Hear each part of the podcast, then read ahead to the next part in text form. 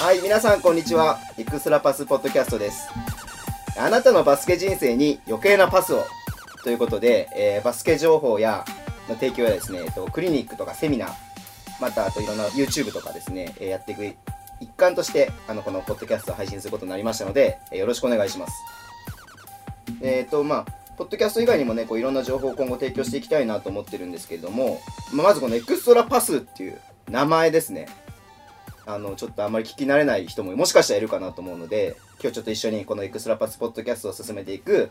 えー宮本さん。宮本さんにちょっとこのエクストラパスのことに、バスケ用語なんですけども、ちょっと説明していただきたいなと思ってます。えーこんにちは87バスケットボールラボの宮本です、えー今回ですね、えーエクストラパス、えー始まっていくことになったんですけども、まあ、エクストラパスっていうのは、まあえーバスケットボールの中で、まあ、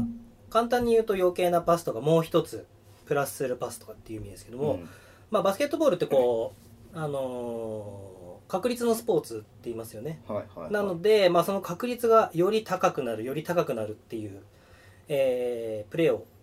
えー行っていくときに必要なうんパスの一つですね、でまあイメージされるバスケットボール好きな方とか NBA 見る方でイメージされるのは多分サンアントニオ・スパーズあスパーズですね。がこうエクストラパスといってこうパスパスパスってこうどんどんつないでって最後にコーナーでオープンな選手できてスリーポイントを決めてくるっていう、まあ、そういうこうちょっと別に必要ないんだけどより確率を上げていくっていう、えー意味合いのパスになるのでうん。 B リーグなんかだと、えー今年、まあ、アルバルク東京優勝しましたけど、まあ、アルバルク東京がやっぱりそのエクストラパスの使い方がうまかったりだとあそうなんかですねはい、あとえって思う方もいるかもしれないですけど、はい最後のシガレイクスターズはうまかったですね。あのー外国籍があそ変うでわすってからの変わった後のあーはい、はもうあのドリブルドライブしてパスパスエクストラパスへっていう感じじのバスケットボールの展開があってこれあんまり、あのーバスケットボール詳しくないよって方は知らないかもしれないですけどめちゃめちゃ重要用語なんで、うんもうこれをね知っただけでも今日はもうかなりの価値があるんじゃないかと思いますんで、うんぜひよろしくお願いいたします。そのエクストラパスっていう、ね、名前をこうなんていうんですかこう掲げてやっていくんですけれども本当まあ皆さんのこのねバスケットボールに対する今までの人生が、まあ、多分このままでも楽しいとは思うんですけれども、まあ、私たちがこう情報を提供することによって、まあ、余計なこうパスみたいに、まあ、さらに面白くなったりとか、まあ、さらに豊かになったらしたらいいなっていうことで,、そうですねこのエクストラパスっていう名前にしてみましたんでよろしくお願いします。よろしくお願いします。で、私、こうずっと喋ってますけど、すいません、自己紹介してなかったですね。あのー変な名前なんですけど、ズボンっていう名前です。ズボンさんです。はい。で、あのー普段はですね、あのーこう、レバンガ北海道の、えーブースターをやっていてですね、まあレバンガをすごい、まあ、自分で言うのも恥ずかしいので熱狂的に 熱狂的に応援してるというふうに言われてますけど、まあ、熱狂的に応援してるんですね。まあ、あの、ただ、ちょっと関東に住んでるんで、まあ、北海道にあんまり行かないので、アウェー戦がこうメインなんですけども、まあ、レバン北海道が大好きで、えーバスケも大好きで、えーで、宮本さんのことも大好きなので、 こう宮本さんを誘ってですね、まあ、こういうコンテンツ作り、こう、情報発信をしていきたいなっていうことで、始めてみました。よろしくお願いします。よろしくお願いします。宮本さんも自己紹介してもらっていいですかはい、えー、宮本ですで僕は北海道出身で関東在住ですねでまあ熱狂的ってほどではないかもしれないですけどちょっと恐れ多いですけどほレバンが北海道を応援してましてまあでも基本的に僕は、まあ、バスケットボールが好きっていうのとあと大学時代にスポーツの経営学とかマネジメントのちょっと勉強をちょっとかじったのでまあその辺ですねで、まあ、基本的には本当にどさんこなんで北海道が好きっていうのが、まああ、メインになってくるので、まあ、例えばですけどファイターズも好きですし、おうまあ、サッカー好きなんでコンサドーレも好きですし、あと先日あの立川立飛の横で行われたあのコンサドーレ札幌が今バドミントンチーム持ってて、あ、そうなんですかはい、でそのバドミントンの試合見に行きましたしはい。あとあのーいつだちょっと前ですね何ヶ月か前実家たまたま帰った時はあのカーリング、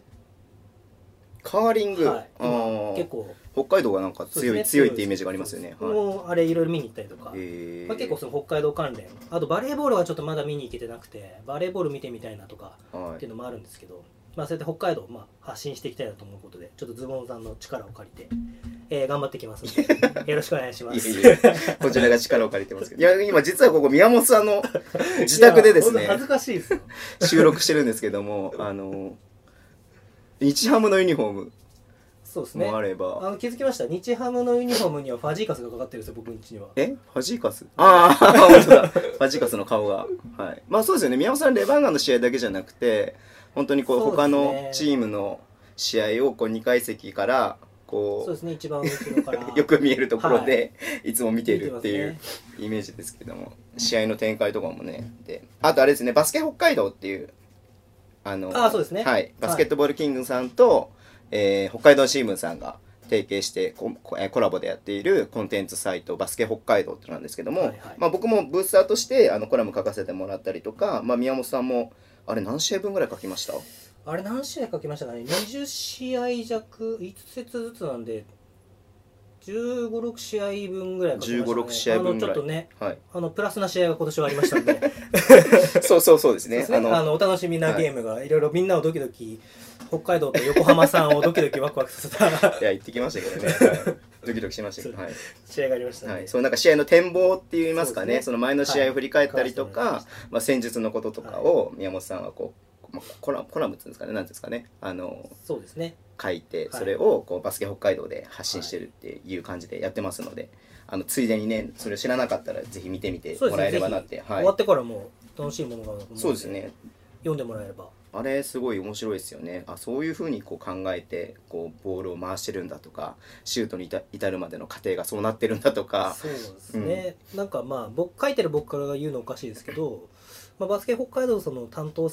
者の方は、はいもうもうすごいいい方で、うんあのーあれなんですけどいい人もういい人でずすねーっとですね僕の話に付き合わされて ちょっと申し訳ないなっていうのは今年は反省の一ついやいやいやいや宮本さんの話は本当面白いので僕はもうずっと聞き役になって聞き役になってますんではいまあ、そんな感じでやっていきまあやっていきましょうかはいはい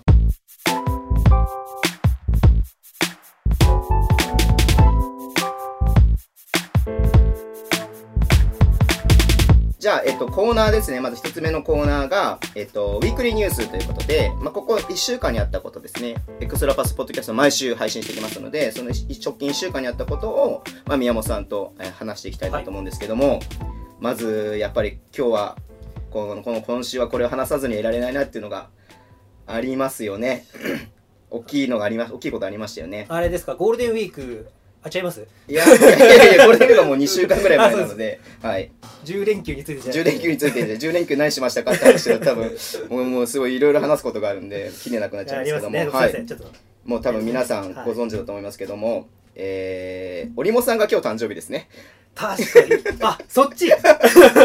そうですね、5月14日。はい織茂武彦さんがあそっちは後にします かすごい個人的なあれになっちゃうんですけどいえ織いえ茂さん織茂武彦選手兼社長ですねレバンガ北海道のが今日5月今日5月の14日に収録してるんですけども49歳の誕生日おめでとうございます。おめでとうございます。現役最年長ですけど、世界中見ても、おいないんじゃないどうなんですかね、国内のトップリーグで、その、最年長記録って 何歳ぐらいなんですかあねー調べても多分出てこないのでマイケル・ジョーダン何歳でしたっけマイケル・ジョーダンああ最後に引復退帰する復時は帰して、はい2回復帰しましたもんね ?40 あ40超超ええてたたぐからいですよね。うん今現役だと NBA はビンス・カーターって言ってあ、そうですね、カあーターの、がはい、今アトランタに去年までいましたけど42歳とかですかねでも来年もやれば多分22シーズンになるのかな最長になるんですそよれ。最長になるっていうふうに言ってましたよね、うん、ビンス・カーターは、2000年のシドニーオリンピックあはーもう燃えましたね。あの人を飛び越えていくそう、2メートル2メートル選ね手、フランフランスの選手を飛びあ越えのこうて。ダンクねすはいごかったですよねまあ、ビンスカーターの話をまさか最初に思ってなかったですけどすいませんちょっといや違います違いますあの、まあ、森本さんももちろんめでたいんですけどもやっぱ今週大きいニュースといえば、えー、と B リーグファイナル、えー5月の11日に横浜アリーナで、えー千葉ジェッツと、えーアルバルク東京のビリーファイナルがあって、はい67対71でアルバルトアルバルク東京が勝利してチャンピオンになりましたはいはい、で、ね、さっきまでちょっと宮本さんの部屋で一緒に見てたんですけども、まあ、一応ファイナルの MVP は馬場雄大選手そうで、すね、はい。えーちょっと見てきたんですけど12得点12リバウンドらしいですあ6アシスト2スティリールバウンドそんなダブルダブルなはんいですね。ダブルダブルで12リバウンドも馬場選手にとってえシーズンハイなのかなキャリアハイかわかんないですけどシーズンハイでへーもちろんチーム最多はいっていう感じですね。そうですね、そうやって振り、り返ってみると、うん確かに通常出してもらうと、オフェンスリバウンドかなり取ってあたまなっあていそううで印すね。象もありますようんうんうんうんね。どうでした宮本さん見てこうなんかいやー、す ごい。まさか、急いに語彙力語彙力語彙力がなさすぎる。や、すごかったですよ。すごかったいや、現す地ごかった行けしなかったんですけど、はいええまあ、あの、最初の攻防、攻防というか、あの、展望の部分ですか、うんうんうんね部分でやっぱりそのピックアンドロールの戦いになるんじゃないかとおーまあそのい僕もちょっとツイッターとかの方で書きましたけどいつも通りをどう出すかとかっていうあれうんうのん工場だったと思うんですけど、うんうんこうなんていうんですかねバスケットボールの本当に面白さが詰まってるうんうんでバスケットボールってやっぱりこう対人スポーツなんで、はいサッカーも何でもそうですけどコンタクトがある対人スポーツなんで、うんこう駆け引きとか相手がどう出るかとかっていう部分がすごい大事になってくると思うんですけど、はいやっぱりそういうところの差差というか差があったわけじゃないですけどあのアルバルク東京の田中選手が最後に言ってましたけどはい準備の部分あー徹底できたっていうところがやっぱり本当にアルバルク東京の方が本当にちょっとの差なんでしょうけど、はいこう千葉がどうしてくるとかこうしてくるとかっていうものを全て、まあエクストラパスじゃないですけど余計な部分ですよね 余計になるかもしれない部うんうんうん分うんをもう準備しきしきってきたはっいていうのは感じましたね。なるほど、はいそうですよね、まあ、下馬評というか、まあ、あの今シーズンの過去由来のその戦績でいうとレギュラーシーズン千葉千葉が、うんえーろ5勝1敗で天皇杯も勝ってるのでトータルこと今シーズン戦ってるのとい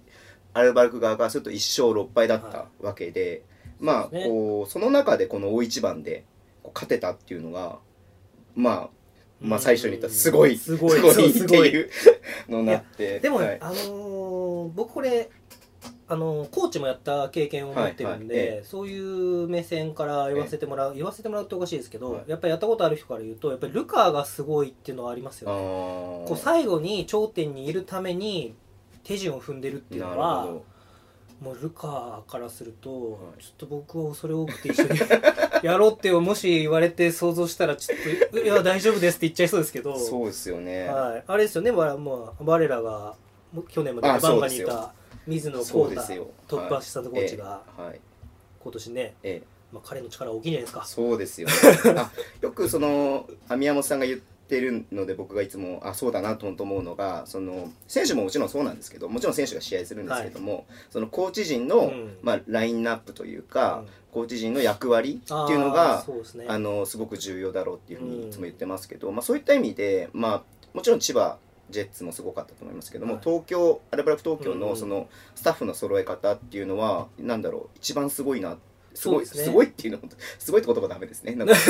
充実していすごい禁止にてなってそるうそうそう充実 すごい禁止しましょ う充実していてうん、こうそうなんですね。こういうあれですけどね、まあ、もうレバンが北海道もそうなっていけばいいなっていうふうに僕そうでもすね思ってるんですけどだかある意味、今年ってこう強かったチームって、あのーどこかでもちょっと言ったかもしれないですけど、スタッフをやっぱり充実させたチーうんムうんうんっていうのが、まあ、ありあったような感じはしますね。うんはいでこれちょっとレバンガ北海道の話になっちゃいますけど、はいやっぱりレバンガ北海道のあの最後ネトさんが解任されてはい内海さんがコーチやってましたけどはいやっぱりその後コーチ陣がやっぱりあの陣容のまんま行ったっていうのはちょっと辛かった面の一つなのかもしれうんうないん誰にやっぱり僕らもあるじゃないですかはい働いてたりとかしてはいこう上司に相談したいけどその前にちょっと先輩に話聞いてみるかとか、うんうんっていうやっぱりそういうクッションな人が減っちゃったりとかはいこう信頼できるねこう一番上の人が直属の上司には言えないけど違う部署の人に聞いてみるみたいなうんなんかそういうのがやっぱりたくさんないとやっぱ選手としてもメンタル的な部分のパフォーマンスっていうのがやっぱり絶対関わってくるんでそう,、うん いうね量刑でしたかねちょっとこ れはいやいやいや余計ではないですけどもでも本当アルバルク東京はこうインサイド専門のコーチがいたりとか、あのもちろんそのススキルそうですスキルコーチみたいなのもいますし、うん、そういった意味でねそこの充実していかないとなかなか勝てない風になってきたのかな、いい選手揃えるだけではダメなのかな、うんそうですね成長選手を成長させていく、えっとそのまあ、組織として機能させていくっていうことの中ではうん本当スタッフの充実っていうのが大事だったんだなっていうのを改めてこう感じた感じましたね。そうですんね。そういつも通りっていつも通りってキーワードで僕もずっと見てたんですけど、うんまあ、いつものスタッフスタッツと比べると、はいまあ、あの前半特に前半は、えーとまあ、3クォーターもそうですけども、はい千葉のインサイド陣がやっぱ得点を取れてなかったなっていう、ああ、そうですね。えー、とギャビンギャビン・エドワーズ選手パーカーマイケル・パーカー選手、はいダンカー選手まあその辺もやっぱ東京がうまくそこをスカウティングして封じてたっていうのがあるんですかね。そうですね。僕もそこはすごい気になってて、うんそのいつも通りっていうキーワードをちょっとじゃあ今回一つ立てていくとすると、そのいつも通りっていう幅はい、っていうんですかねどこまでが自分たちのいつも通りかっていうのがあの試合のキーワードに僕はあったと思う んですよねその笑いますいやめっちゃめっちゃ深くなってきた 急に 急にいめっちゃ深くなってきた。や、はいで例えばですけどある意味こうディフェンスとオフェンスがあって攻防がありますんで,うで、んその時にささっきのギャビン選手とか、はいまあ、パーカー選手とうか、んうっんていうのが点が取れないっていうのはじゃあどこきっかけからスタートなのかっていうのをやっぱり探っていく必要ってあると思うんですよ。はい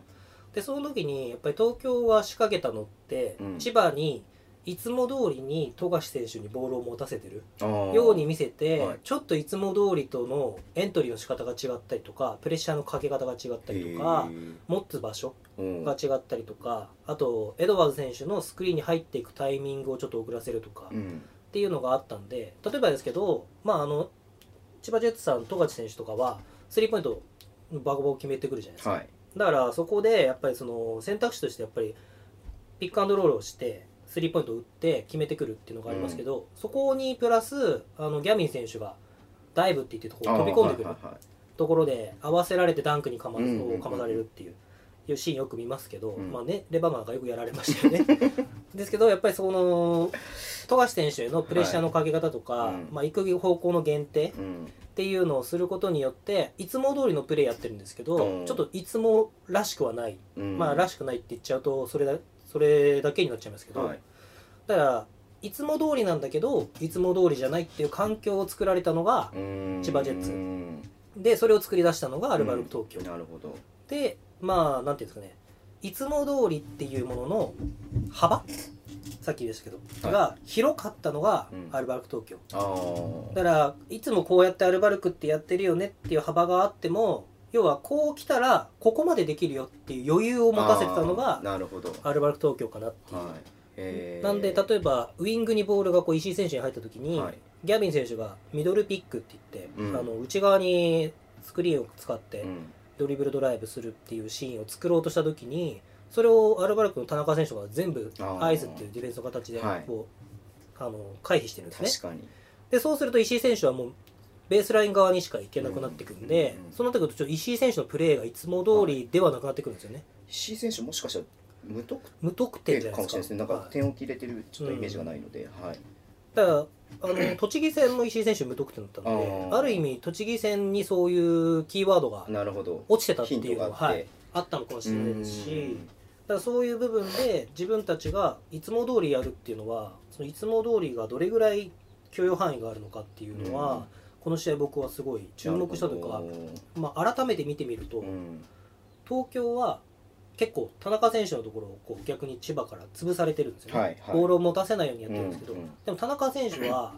あのー特別な1人ではなくてはい5人の中の1人なんであのチームのおそらく考え方でははだから彼がボールを持てなかったでらも彼がすぐに流れていってうん違う展開を作ってるんなで、るほどそれも別にいつも通りなんですねあーだからそう考えていくと結構ねいつも通りって深いですねうん まあこんな感じでめっちゃ深いですねいつも通 いりつも通り2人は喋ってるんですけどその通りなんですね なるほどいやでもこうピックアンドロールのねこう話に出ましたけれどもちょっとはいピックアンドロールのことはまたね、あの別の機会にまうたんちょっと話そうかなっていうのも思ってるので、はいうーんまあファイナルでここまで来るでもう全部全日程、えー、と入れ替え戦も終わって終わってはい B リーグ全日程終了して、あとまあ今シーズンの大きい行事というとまあ多分これ配信される頃に出ちゃってると思うんですけど明日15日に B リーグアワードっていうのがあるんですよね。でまあねシーズンの MVP とはいベスト5とか、なんかこうシックスマン賞とか、はいベストディフェンス賞とかっていうのがあるんですけど、なんかこう1年間見てきて宮本さんの MVP の予想とかあります予想ですじかゃこれ急に振っちゃってるんですよね あの打ち合わせ全然打ち合わせしてないんで僕は、はいえこれね僕いやこれあのー自信を持って僕が言いたいのは、はいみんなはい共感してくれるんだけど、はいああないよなってみんなは思ってくれると思うんですよおおそうですか僕はアレックス・カークですあー共感しますねでも1年目ファジーカス取ってますからねああそうです外ね国籍のでも外国籍選手が取ってもおかしくないですすよねはうんい、彼はすごいですねいやでも本当攻撃の起点であることは間違いなはいく自分手も取れるしだはいからさっきのいつも通りの話じゃないですけど、えあの東京の方がボールが止まる展開ようんうんうくん人もボールも動かしましょうみたいなうんうんことって言いますけどじゃあ何のために人とボールを動かすのかってことを僕は考える必要えうってんたくさんあると思うんですね。でまあそこはちょっとまた数時間かかっちゃうんで今回は省きますけどいやかかってもいい ですよけど、でもはいじゃああのなんでどうやって動かすかって時にはい困る場面ってやっぱり絶対あるじゃないですか。えでじゃあ困る場面に誰がどうするかって時に、うん絶対アレックス・カークが出てくるんですよえおだから東京ってーはいすごいんですよ。すご いすごい出ましたねすごいがすごいはいなるほどアレックス・カーク選手はやっぱりこう、あのープレースリーポイントがどうだとかっていうのはをいよくピックアップされますけど、ええやっぱりボールを受けに行くスキルが高いのと、はいスクリーンに行くスキルが高いですよね、タイミンググとかがやっぱりバッチリなんで、ええ逆に言うとまあそれは全体像の中の一人だっていう考えだから、うんうんうんうんうんそれが成り立成り立ってるからちゃんとこう確立されてるっていうのはありますけど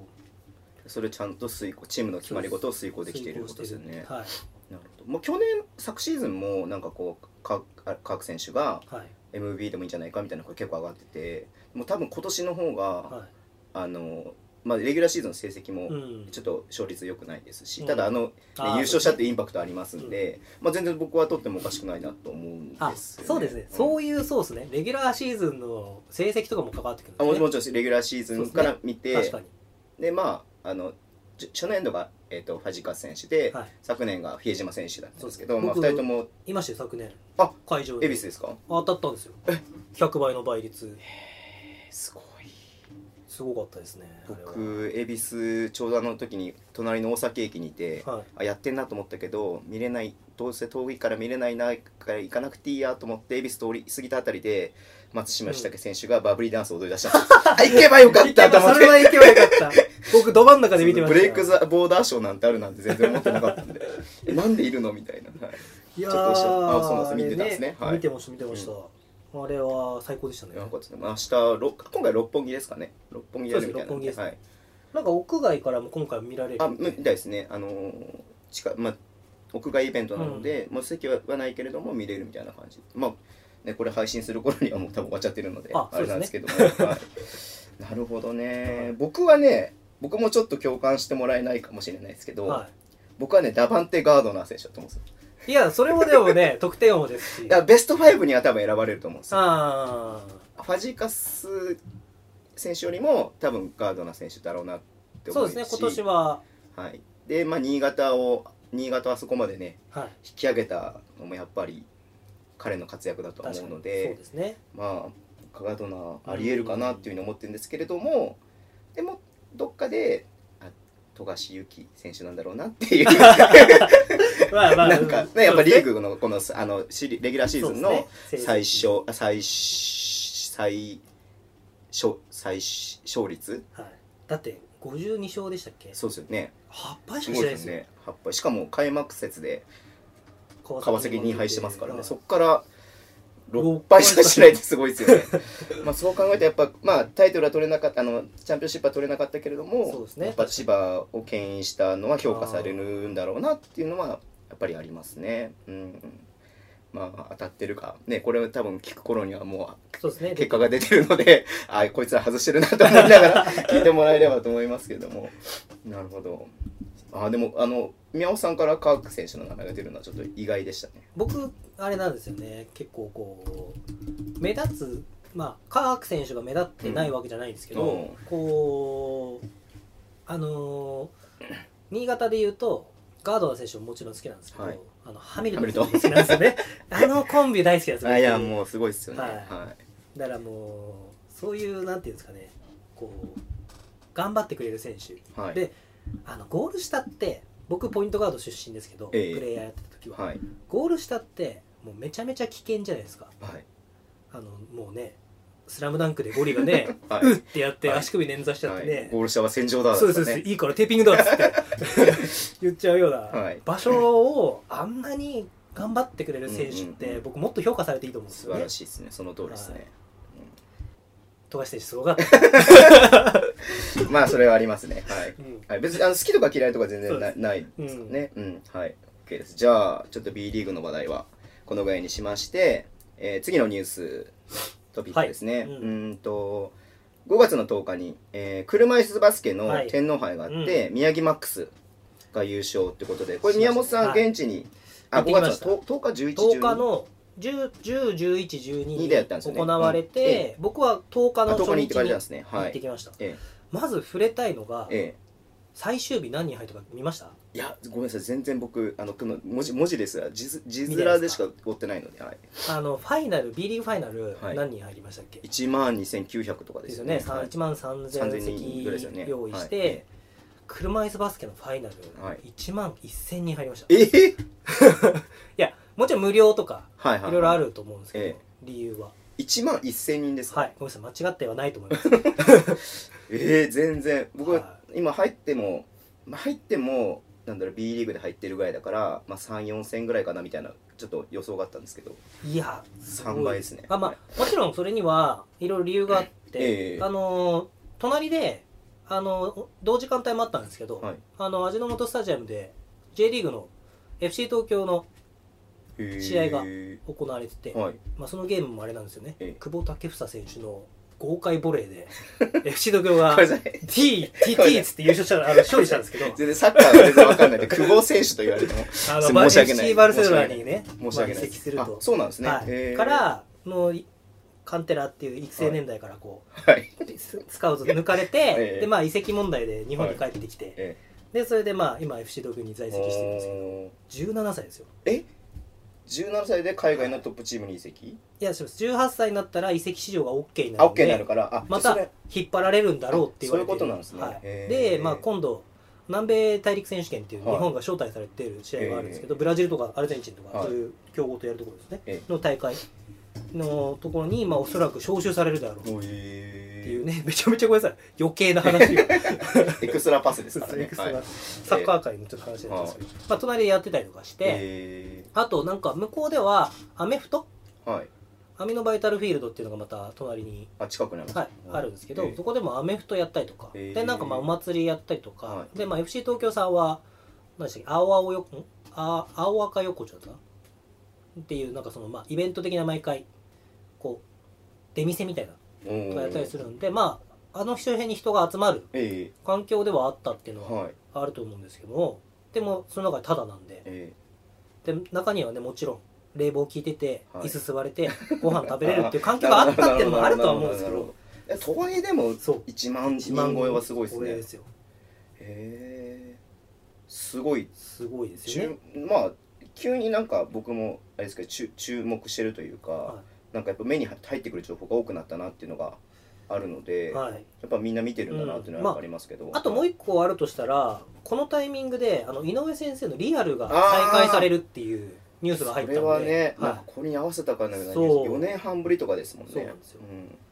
でまあ東京オリンピック・パラリンピックもあるからはいうんっていうのは、いろいろ相乗効果はあると思うんですけど、えこれね面白いんですよえええでこれ僕ぜひともまず、バスケを見てるんだけど、はい B リーグとか見てるんだけど、こうまだ戦術とかよくわかんないっていう人には、うんうんうんぜひとも先に車椅子バスケを見てもらいたいです、ええそんそこまでなんですね。はいうんでその理由としてはあの近くで見るとこう車椅子がバーンってぶつかる音とかあー臨場感って、まあ、ええバスケットボールもあるじゃないですか、はい、選手はねええ馬場選手なんか目の前走ってたらねもうとんでもないですから 確かに。あれお前さっきブロックしてたよなみたいなえタンクするのみたいになるじゃないですかはい。 でもうキャーってなりますけど、うん車椅子バスケってやっぱりこううんこぐんでうんっぱりそこまでこうあの立ちバスとか言ったりするらしいんですけど、走る普通のバスケ車椅子バスケ業界とかでも、はいもう普通の立ってるバスケットボールほど速くはないですけど、はいまあ、めちゃめちゃこうキュッキュッてこう擦れる音とか、うんなんかゴムのこ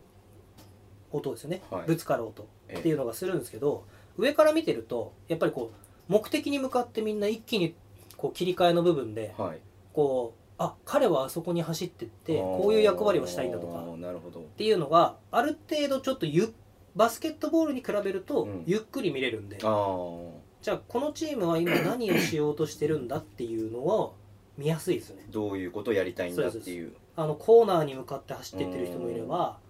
ペイントに向かって漕いでってる人もいるし例えば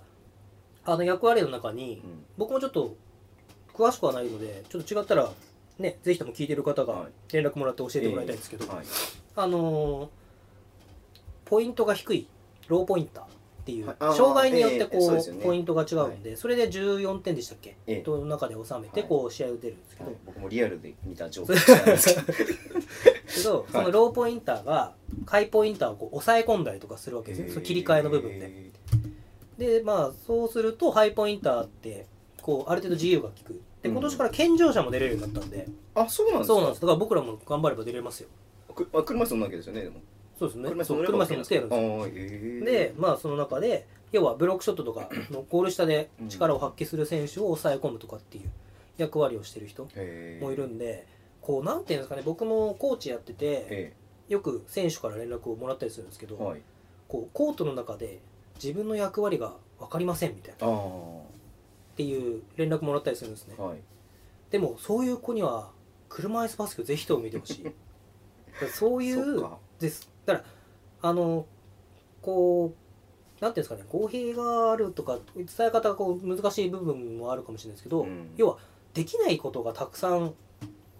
あるじゃないですかはいローポインターなんかでも、えでもそれでもできることを必死にやるチームは強いんですよえへえやっぱりはい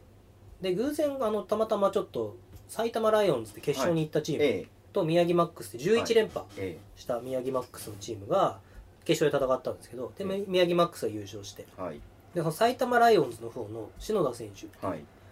とちょっとお話しさせてもらえてえで車椅子バスケって何が大事ですかって聞いたらえはい本当に基礎を徹底してやり込むのが大事だと、おーまあ、それってバスケットボールも一緒なんですけどまあそうですよねでもある意味やっぱりちょっとこうバスケットボールは身体能力がある人の方がうまいじゃんうんうんのがうんうんまあずっと出てきてしまうはい部分はあるんですけどええそれでもやっぱりこう基礎が大事はいそこのバスケットボールの本質的な部分うんあとスペーシングとかなでるほど車椅子バスケにもスクリーンっていうプレーがあるんですけど、うんその当て方とうかっんていう部分とかあとこうボンってぶつかってスクリーンからまあ飛び込んでいくダイブっていうプレーをするときにはい車椅子バスケなんで絶対目線が切れちゃうんですよね。あーってことはそこにパスが来るっていう信頼がないとなるほどパスが入らないんですよ。おだから出す側も出してもらう側もはい自分たちがやることをちゃんとやらないとそこにパスが通らないんですねなるでこれってめちゃめちゃバスケットボールなんほですどよねもう究極のバスケットおボーールそうですねうんボンってぶつかって一回目線切れたけどはい自分が信じたところにボールが来るっていううんだから以前誰でしたっけ佐古さんはいある方から話を聞いた時に織茂さんだったかな織茂さんが聞いたわけじゃないですけど、うん佐古さんはあの来いって思ったらここにもうボールがあるみたいななんか話がゼモンさんがしてたんでしたっけあれ俺もさんが言ってたんじゃないですかあそこででしたっけはいなんかあそこでとかあってそこであそこでここしかわかんないあのけどイベントの時です よ、はいいやあの時じゃないと思うんあでれすじよゃないですかはいっていう話を聞いて、うんでなんかまあ違うもっと優秀なポイントガードたくさんいるじゃないですか、え時は来いって思ったらそこにバーンってくるえはいでも佐古健一さんははい来いって思った時には、はいボールが自分の前にあるらしいんですよええ かっこいいかっこいいすごいっていうのをへえ聞いて、いやバスケットボールってやっぱりそういう要は信頼うんうんうんこう飛び込むからよくあのね「スラムダンクでもあるじゃないではすいか、はい桜木がリバウンドを取ってくれるから、ええええ三井はシュート打ってるんだみたいな、はいええ信頼の上で成り立ってんだって言ってありましたねうんいやそういうのはでかいんだなっていうのを、へえバスケットボール車椅子バスケ見てるとすごい感じますね、えーいや見たいやちょっと僕映像ですら見たことないからちゃんと見てみようかなってすごい思いましうたね、ん、だからただ車椅子バスケを見てても、うん僕10日はそんなにいっぱいいなくて、うんあの全部自由席なんではもう近くから一番近くから見させてもらったんですけど、はい車椅子バスケを見ても上から見るのが好きだなっていうい、やっぱこう全体がそう見渡せる全体が見えてこうはいええなるほそど、うですねでまあいいですかちょっとあ全然いいですよで、まああそのですねあのぜひともはいわかんない、まあ、ズボンさんもそうですけど、え車椅子バスケ見たことないって人にええ検索してもらいたいんですけど、えはい古澤拓也選手っていうはいパラ神奈川、まあ、ここで篠田選手じゃないのかって話なんですけど 神奈川の選手パラ神奈川の選手なんですけど、若もういもう、一度お名前言ってもらっていいですかえー、と古澤拓也選手古澤拓也選手はいはい、っていうパラ神奈は川いスポーツクラブっていうチームのえ選手がええめちゃめちゃうまいですえへえあれ何がうまいんですかいやもうとりあえずハンドリングは僕よりうまいですねだってドリブルはつえっ、とドリブルはトラベリングのルールがあってはいダブルドリブルはないんですよえでかあの車椅子を2回こぐ間えに1回ドリブルを使うあったんでですすよよねねそうですよねはいでアップの時から見せてで、はいあのーリオオリンピックで、あのー最年少で出場した鳥海蓮司選手っていう選手はがいパラ神奈川にいるんですけど、ええまあ、次世代のエースって言われてる、でその方を見たくて、え僕はちょっと最後まで残ってたんです最終試合だったんえで、はい最後まで残ってたんですよええで古澤選手申し訳ないんですよ知らなあくてあそしたら出てきた選手がはいめちゃめちゃうまいんですよえで遠いからはい一番上から見てえて、えああれだ鳥海選手と思って でまあずっと動画撮ってたんですよ、はいで超うまいんですえよはいやばいなこれ、れって思ったらコールされたら、はい名前違うんですよ全然違う人全然う違うそうなんですねへそうなんですよでそれが古澤拓也選手っていう選手らしくて、え古澤選手まあはいだからなんていうんですかねもう司令塔的なはいぜひ皆さんですね YouTube とかで調べてみてもらったらはい、いやビビりますマジこれはうーんめちゃめちゃうまいですえいー、やすごいうまいですかすごいうまいや本当にうまいですああのー本当にはいシュートとかもあの当たり前ですけど車椅子から打ってるからえ多分バスケットボールよりも僕もちょっとやったことないんえで、ええもう腕の力が必要そうですよねだってひなわけですそよ。もそも高さが低い上そにうそうそうそう膝とか足の力使えないわけですからねうんなのにめちゃめちゃ柔らかいシュート打つんですよ。えー、なんか今ちょっと検索してみましたけどはい。ちょっとツイッターがあったんでひとまずフォローしてみますあ僕もこはいれね、フォローしました。はい、えー、すごい注目ですねいじゃやあそうですまず僕はば車椅子バスケ見ようって思ったら、うんうんうんぜひとも彼から見てほしいですねへ。ーまあもちろん宮城マックスにもっと有名な選手がたくさんいるんですけど、はでも多分いはいあのーこれは僕がそうかとも思ってるだけですけど、え車椅子バスケ見るんですかって言われて、ーはい見ます見ます古澤拓也選手すごいですねって言ったら多分2に聞こえますえ ツーブレるそうツそうツーーブレツるーにね聞こえますそうあでもう一つ付け加えるとですねあの古澤拓也先生抹茶オタクらオタクらしいです今大事なところで感じちゃった 抹茶オタクらしいですねあじゃあプレゼントは抹茶ですそう抹茶ですね、はい、抹茶オタクの古澤選手が好きですって言ったらかなりツーブレます確かはい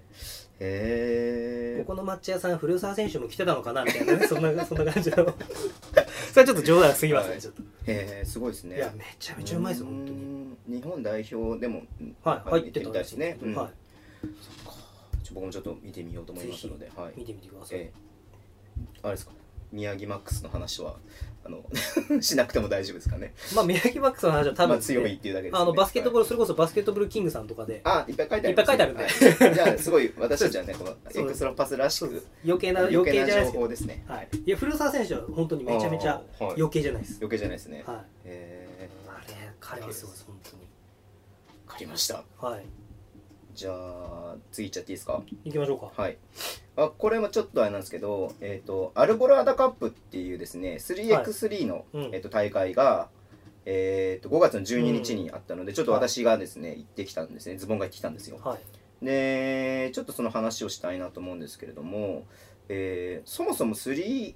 3x33x3 ってねちょっと前まで言ってましたけど、あの 3x3 に変わりますよってちょちょっと前に出て、まあ、だいぶ前から言われてましたけどね 3x3 になってこの今週5月の18日かはらい 3x3.exe プレミアっていうあの、はいはい日本最大のそうですね 3x3 うんのこうリーグが開幕して、一応9月までうんなんかやるらしいんですよね。で、まあ、それの前哨戦みたいな感じで、アルボラーダっていう、えー、とチームが主催してるこううんあのワンデーのリーグからトーナメントみたいな優優勝者を決めるっていう大会なんですあねれはじゃあチームの名前なんですねアルボラーダっていうチームがあっへてーそこが主催していや能代カップみたいな感じですあーなるほどはいうんでやっていてでただその前哨戦なんですけれどもその優勝者には、うんあのモンゴルのウランバートルで開催されるウランバートルチャレンジャーっていうその出場権へがーもらえるっていうので結構みんな本本気というか、なるほどはい、世界大会で世界でやってあれポイント制じゃないですか,、はいだからそういうのでポイントがまあ多分もらえるっていうのもあったへりとーかするので,、そうなんすねみんな本気になって結構やっていて。僕も全然ちょっと 3x3 ですか、ええ倍からちょっと変わっちゃったんだけど、はいもう全然あの見たことがなく て、はい正直で僕も実はあの 3x3.exe プレミアは初めて行ったんですよ、はいあのサムシティってはいはい知ってますよね、知ってサまムすシティって、まあ、ちょっとあれはどちらかというとなんだろうストリート寄りというか、うんそうですねあのサブカルチャー的な感じで、でこの 3x3.exe プレミアはあの JBA とかが公認してるので,、うんそうですねまあ本流というか、うんで僕はあのね天の弱な人間なの であまりそっちは本流の方は見ないえでえこうサムシティは結構何回も行ったことあるんですけど初めて行ってっていうのも、まあ、きっかけはあのサムシティのこう超スーパースターのはい京之助選手はいはいご存知ですかおね名前は知ってまあす京之はい助選手ってもうすごいもうサムシティの中ではうん大,、大人気もう一番のスーパースターみたいな、まあ、彼が出るっていうので、まあ、初めてドットエグゼの方に出るっていうのへでーあの行ってみようかなと八戸ダイムっていうあの岡田さんがやってるダイムのと契約したんですよね彼は青森出身なので、はい八戸ダイムと契約したのでダイムで出るというので行ってみたんですけどで行ってそれきっかけであの意外とプロの選手が多くてですねうんあいましたねなんか、はい僕もみあの人選手見たらはいあれこの人 B リーグのそうそ選手うだなそうみそうそたいなう藤高総一郎選手とか、はいはい晴山ケビン選手とはかはその京之助選手と一緒のはいダイムダイムのその副えーダイムの混合チームでうーん出ていたりとかあとまあビーフマンはねあの高島そう選です手ねがはいオーナーですしあの名古屋の三田丈太郎選手とかが出ていたりとかあとはね坂世界へっていうチームがあってそれは秋田の野本選手とはい安岡選手あとあはいあと金沢にいたと、まあ、金沢昨今季は金沢にいて井出選手はいとかが出てたりとかしてですねプロの選手も結構多かったんですねはいで優勝したのがあの宇都宮ブレックス .exe はいはいはいで、えっと、元信州にいた斎藤洋介選手ああはいはいはい、で現役ですけど茨城ロボッツの真庭選手、はいえーライジングゼファー福岡の、えー小林大輔選手うーんでみんな4人で大体エントリーしてるんですよへルーールレギュレーション上4人で来てでまあ順繰り順繰り入れ替わるんですけども、はいこの宇都宮ブレックスはですね、はいあの3人3人3人でエ全ン試合やったエんンですかトリーしてで一応リーグでやるんでまずリーグ戦がは2試合やってでそのリーグを勝ち残った4チームでは決勝、準決勝決勝やるんで2試合やるので,、で10分なので、はいまあフルですよねそう3人で交代なしで40分間 まあノックアウトがあるのでちょっと早く終わったりするんですけどああーもすごいですね、で5人制よりも3人なので一人一人の役割が大きいじゃないでうすか、んその上で交代なしでやってるっていうような感じの中優勝していて、これはすごいですねはい、でやっぱすごい一番僕感じたのは、はいあのディフェンスの強度がすごいなっていう、へあこういうう言い方するんですかサムシティとかはどちらかというとワンオンワンにすごい重きを置いてるので、まあそのなんていうんですか見せる部分が、はいっていうかオフボールのディフェンスなんて正直話して全然やんないんですけど、オフボールのディフェンスが半端ないんですよもう体当てまくってへー行かせないぐらいな感じだからそういうところで結構プロ選手とかは結構戸惑ってたりとかしてあー5人制だったらこれ簡単にファウルになっちゃうだろうなっていうのもあじゃあそのファールの基準がちょっとちょっとなんかねあの厳しくないといへーうか結構体当てて、うんもうそれこそなんかもう絡み合っちゃってるぐらいでもファウルにならないぐらいの結構フィジカルなフスィポージツカなんルもでうすねかかんすごい完全フィジカルで特へーにオフボールとかは全然リバウンドとかはすごくてそこに結構プロは戸惑ってるみたいなみたいなのがあってなるほどで今名前挙げなかったんですけど 3x3 の方であの要はトップランカー、はい世界あ日本でトップ10に入ってるような選手もいっぱい出ていたりとかして、まあ、そういう選手の方がやっぱり、まあ、こういう言い方するんですけどね、こうオフシーズンになったからプロが来てちょっとなん かあれだみたいなちょっとねあるのかもしれないですけそうどですねうんうんちょっとねこう洗礼を浴びせてやろうみたいなのあったのかもしれないですけどもでも本当にこう すごいフィジカルがは強くてみんなすごいなってすごいなっいてすごいなって いう一日でしたね。うんでもあれめちゃめちゃ難しいらしいですねああーの中身を、まあ、あの僕もやったことないですし、はい、あれですけど、あのートーステン・ロイブルはいはいはいごロ存ブ知さでんすか、はいロイブルさんはいが今あの JBA の方にえあのヘッドコーチやってるじゃないですか、うんうんで何回か僕そのクリニックとかはい講習会とか参え加させてもらって、うんで結構彼が今あの 3x3 あ 3x3 かうんうんのトレーニングを使えるって言って、へまあ、あの育成年代とかにも結構え入れてるんですけど、うんはいもう5人制とはちょっとわけが違うへえっていうやってる人もはい言ったりしますね、うんまあ、スペースがねあるので、うんまたちょっと5人制とは違う面白さがあったりとかもちろんあの、ね、得点の比率としてこう5人制でいう3ポイントがは 2,、二ポイントうでん、1.5倍になるんですね1.5倍じゃなくてい1倍1ん2倍になるわけですあね二倍かうん、価値としてはなのでその辺を結構多投したりとかするチームとかも多かったんですけどもなんかやっぱそういうところでこうルーズボールだとか、うーうんん、あと展開が早いですねなるほどスリーポイントの外に出ればもうすぐもう一回攻撃できるんで確かそういうのすごい感じたなっていうのがありあったんですけど なんかまあすごいっていうまとめようと思い ますはいねだから本当にこのえーこう世界でねオリンピック競技にもなってますし、こうウランバートルみたいなところこう海外での大会にも出るってそこうでとすでね、うんちょっとでもオリンピック東京のオリンピックは 3x3 も見てみたそいうでですすよよねねどういう感じになるのかうんいや全然やっぱ違いますよね5人制とは、うんうんあなんかでもう一つ気づいたのはやっぱり京楽選手すごい、まあ、もちろんすごかったんですけど、はいやっぱりこうなさっき言った本流みたいなところがあるので、はい遊び心とかやっぱちょっと出せなかったりするんですよ。あー京楽選手選手とかってあのなんだろうボールの上に乗っちゃったりとか、うん相手の頭にあのヘッドポンプって言ってかボールぶつけてあーもう戻ってきたボー返ルしそうそうそうそうそれで抜くとかやるんですけど、まあ、そういうのとかもなく結構あのストイックにやってたなっていうのがあったりとかしてでこう背があまり大きくないので、うんうんこう狙われちゃったりとかして、うんそれでガンガンこう手に入れられちゃったりとかしたりとかうんまあ結構そのバランスが難しいなっていうのはやっぱりありましたね。 3人しかいないから、はやっぱりインサイドも守れなきゃいけないとかそうそうそうっていうのがありますよねきぜっと全然ありますよポストアップされちゃってやられちゃったらそこ狙われちゃうとか、はスクーバドットエグゼっていうあのそれは結構 3x3 のランカーのあ 3x3 のランカーが入ってるようなチームなんですけど、とかはもう本当にこうす京之介選手を狙ってへー攻めてみたいな感じで、あ本当に勝ちにはい行くそうそうゴールしただから詰めてってとかっていうの結構やってましたね、うんへーつくばに確か土産子がいましたよねえそうなんですかそうですよえ誰だろう あいつですど忘れしちゃったじゃあそれはじゃあ次回なんか ねどまあさんこ情報とかもやりたいですよね土産子がいるんですよ、はいあいあのですねもうあのー顔も出てるん ですよまあ次回にしましょう次回にしましょうかはいはい OK ですじゃあ次のニュースはそうですね B リーグがあの、は移籍市場がねだんだん活性化してきて、うんまあ、東京とと千葉もあのシーズンが終わりましたんでそろそろ出てくるんじゃないのかなって言われてる頃なんですけれども、まあせっかくねこう宮本さんがコーチライセンス、C 級ですよね C 級 C 級コーチですんで、はいまあ、ちょっと監督、まあ、選手を挙げるとね、キリがないので、ちょっと監督のことをちょっと話していこうかなと思うんですけれども、まあ、まず決まってるところを言っていくと、はいえー、と秋田のあのペップはい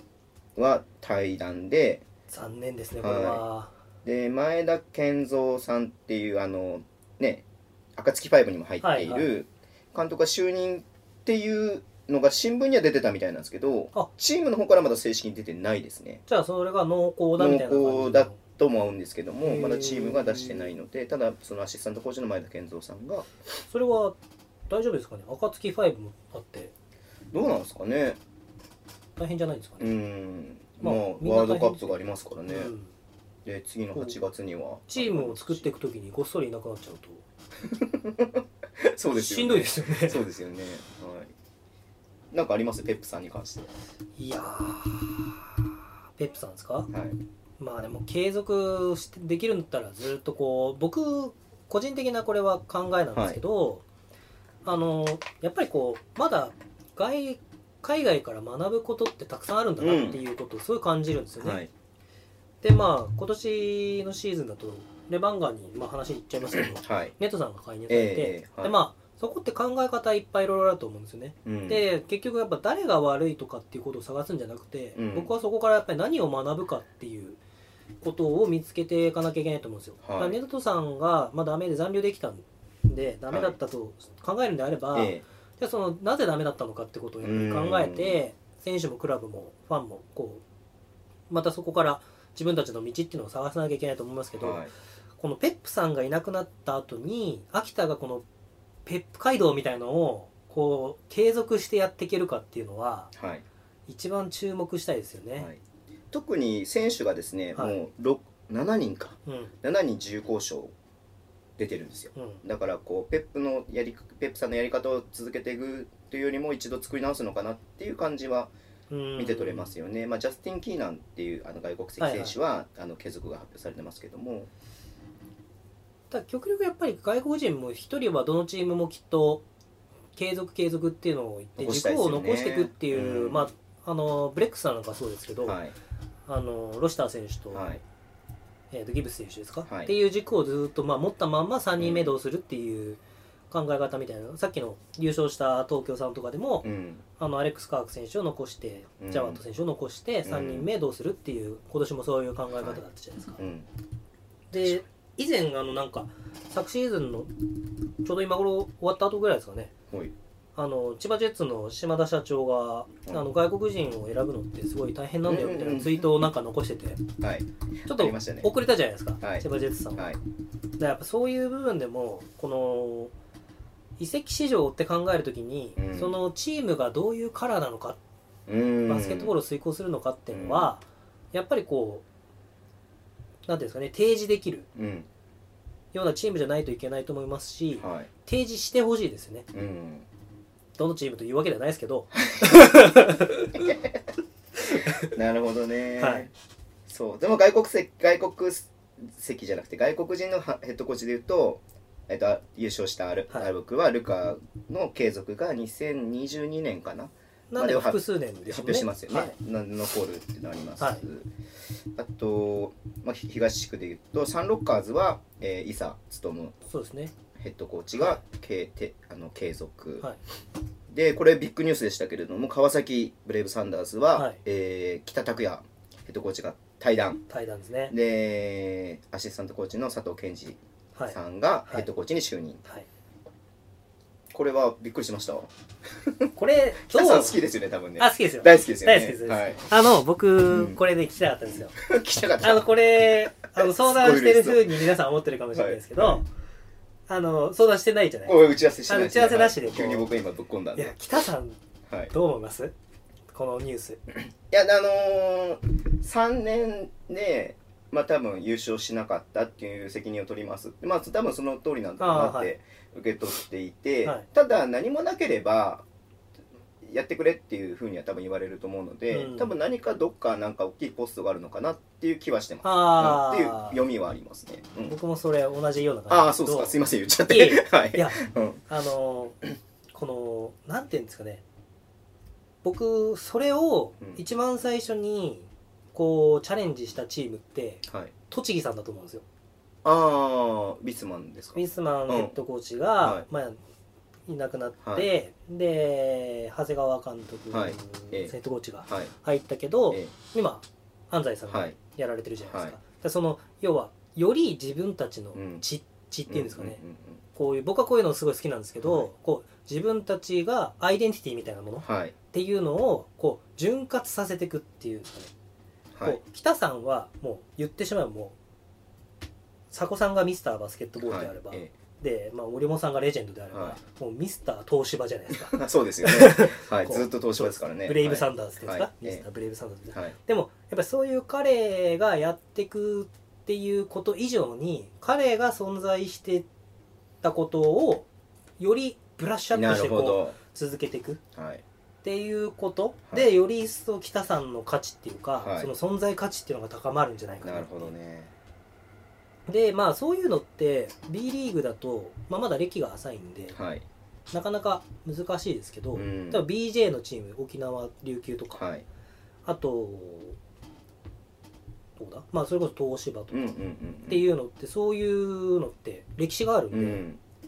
あの J リーグでまたちょっと J リーグの話いっちゃって申し訳ないですけど全然いいですよあの鹿島アントラーズのジーコがあここうやっぱチームというのはファミリーだっていはういところの理念から、ええまあ、勝利を絶対に目指すっていうところのやっぱいまだにそれが脈々とこう流れ続けてるはいジーコから行って、まあ、外国人ブラジル人あそこはヘッドコーあ監督ですねサッカーなんでが日本人かブラジル人しかやったことないんですよあそうなんですかはへいえただ上ジーコのスピリットを持ってないとできないんですよなるほどなるはいほど今大岩監督っていうはいやってますけど、えだからその歴代ジーコスピリットをちゃんと持ち合わせてる人が監督になるっていうだからそういう意味ではある意味川崎ブレイブサンダースっていうのはーうん要は東芝から、まあか、ブレイブサンダースにな神奈川になっはて、いはいで NBL 終わって B リーグになって北さんが作った、ええもちろんちょっと残念なことに優勝はできなかったですけど、この北さんが作った3年間っていうものをどうこうなるほどねやっていくかっていうのは、来年のもうダークホース的な存在なんじゃないか、でそこに佐藤健二さん熱いっ すねあ代表でもアシスタントコーチやってたそうですよねだからあのこれどうなんてなんて言えばいいんですかねこういうのなんて言っていいかわかんないですけどはいいそういう意味では、うんあのーある意味若手の方が知識的なものを持ってる人って多かったりするかもしれない部分ってあ北さんがどうかは知らないので、はいええまあ確かにそうですね今の若いし情報を持ってるっていうところで言うと若い人の方がもしかしたら持ったら持ってるかもしれない、はいただそれをコーチっていう立場で考えると経験を持ってる方の方がうん指導力って総合すると高いかもしれないってまあだからやっぱり適材適所とかうん役割の部分だと思うんですね僕は、はいなんでこの北さんえがっていう要はある意味の川崎でのカリスマえはい部分にさらにこう要はより世界に向けたええバスケットボールのトレンドに近いようなはいな形るっほどねていうのが流れてきたら川崎はちょっと来年から再来年ぐらいはすごいんじゃないかなってないうるほどもう刀を研ぐみたいな感じそうでそうすそねんな感じです、うんだから19年にワールドカップあって、はい20年オリンピックありますよねえあの選手川崎来んのみたいなおー選手とかもありえますよねおーなるほどねそうなってくると日本のクラ確かブにに移籍したいんだけど、うんどこがいいって言われたら、はいい、や川崎がいいよっていうなるほど確かにっていうのはありえますよね、はい結構だからなんか G リーグとか NBA のあのええ下のリーグとか行っても、結構東芝にいたんだっていう選手がいるらしいですねおーあの独立リーグとか行ったりとかしてもなるほどね今見ると選手としては、まあ、藤井選手、篠山選手、辻井選手、鎌田選手、梶川選手、長谷川選手っていうこう主力というか、まあうん外国籍以外のスタメンは全員残りますし、はいシックスマンの藤井選手も残りますし、うんまあ、最近スタメンも多いですけどね、うまあ、選手としてはそんなに大きく変わらず、んはいあと多分外国籍をまたうん強力なの入れてくるうんって思うと、まあまあまあ盤石っちゃ盤石そうの、ですねなのかなって言って、まあ、今の宮本さんの話も聞くとさらにそのヘッドコーチの部分で言うとまた面白くなるんじゃないのかなっていうのはやっぱ見てただんでからすね。新加入選手が新しい血がどんな色かっていうのはいがあーまあそれ興はあり味深まいですすよよねね。コーチにあ合わせて入ってくるはずなうんんうんうんで、うんうんだからあえこの選手こんなにいい選手なんだっていうのが出てくるとうん。あ佐藤コーチによってはい見,、見出されると、あ、は川崎はちょっと ね面白いと僕は思うんですよい、なるほど、はい注目ですねうんじゃあ。OK そしたらあとは、まあ、決まってるところで言うと3円の藤田、えーヘッドコーチが退団。はいえああそうなんですよねシーホース三河の、えっと鈴木、えー、君和ヘッドコーチは複数年なので、はい来シーズンもやる、で名古屋の梶山ヘッドコーチも、継続えーで継すね続とあとはいショーン・デニス、えっとあれですね、えーはい滋賀のうんも、えー継続が発表されてます、他はまだ出てないかなちょっと僕はもしかしたらちょっと見落としてるのがあるかもしれないですけどはい、なんか今の4人の中でピックアップするとしたらいや僕はもう藤田さんが残念で極まりない 知ってます多分藤田さんだろうなと思いました今僕、はい、藤田さん対談ですけど、まあ、つずあの、えー次の監督はまだ決まっていないないはいはい、だから3円のバスケットボールってやっぱり藤田さんだからこそっていうカラーがね、うんうんうん、やっぱりあったので、うんまあ残念ですけど、まあ、でも確かにそう、まあ、しょうがないですよね成績っていう部分でやっぱりうんこう、今年も良かったわけではないはい、ので、うんまあ、入れ替えの時期っていうのは来なきゃいけないっていうか、まはあ、いしなきゃいけないっていうのは絶対なんで、えまあ、っていうのはあるのかなっていうのと、まあ、あと僕結構滋賀に一回現地行えっうんうんて、うんうんで試合見てあの当時はまあもう結構やばかったですけどはいショーン・デニスのやりたいことっていうのがさっきのあのエクストラバスの話じゃないですけど、っていうのがシーズン最後はいでヘンリー継続したじゃないですか継続ですよ恐ろしいな本当に敵にするには本当怖い、はいそうそうなんですよねだからあそこを継続して、で結構あの中村くん中村選手ですかはいはいはいがこう彼のバスケットボールっていうのを理解理解してきた感じ、でやっぱりあそこは若手が面白いんでこう覚醒する可能性はゼロではないですよね、はい高橋光陽選手と参考ですねああそうですよねは、はいい、札幌日 大旭川からでしたね彼あはそう旭川なんですねそうですへー彼は2年生の時から全国大会に出てるんですよ2年生チームで、えーえ2年生チームではいその時に確か負けたのが関野浩平君 ですね3年生あそっのか同い年ぐらいか1校上だったかなあのー東海第4ですねそうですそうですうんでその後まあ派遣を取るのが内田昭人君選手っていうあー東海東海なんですか、東海その時の東東海確か出たはずですねえあの内田せんすみませんねあの急に今ヘッドコーチの話から今レバンガせ北海道の選手の話になってるの であの内田君内田さん選手をもしかして知らない人選手人人もいるかもしれないですけあーどえ内田明人選手はレバンガの今ね特別指定で入った選手で、はい北海道うん、東出身で、北海道のん大高校海大附属ですねあ付属ああ今昔の東海第4第四ですねはい、ははいい、あそうかそうかそれで強かったんですねそこはそうですねへえなるほどショーン・デニス僕も好きですけどねうんあの分かりやすいって言い方するとあれなんですけどなんだろう、しシンプルになんかこうやりたいことが分かりやすいなっていうあー印象があるんですよね滋賀が今年やってたバスケって最後なんか特にそうですよねそうですよね2ドリブルからのキックアウうトんっていうんんんこうドリブル2つドライブしてキックしてまたドリブル2つしてキックしてっていうなるほど楽し滋賀も楽しみですねまあだからすごい思うのはうんやっぱり3年目終わってはい、こうどんどんこうカラーを出そうとして出せなかったチームとカラーをを出せてるチームとうんカラーがちょっとわからないチームっていうのが分かれてきたん ではいだから今回残留した B1 のチームではいカラーを滋賀とかはうん最後を見る限りは、はいあショーンヘッドコーチはこういうバスケットボールをしたかったんだな、うんきっとっていううのが僕が当時10月に見に行った時には何したいんだろうっていう感じはちょっとあったんですよでもうん最後にこういう終わり方をして、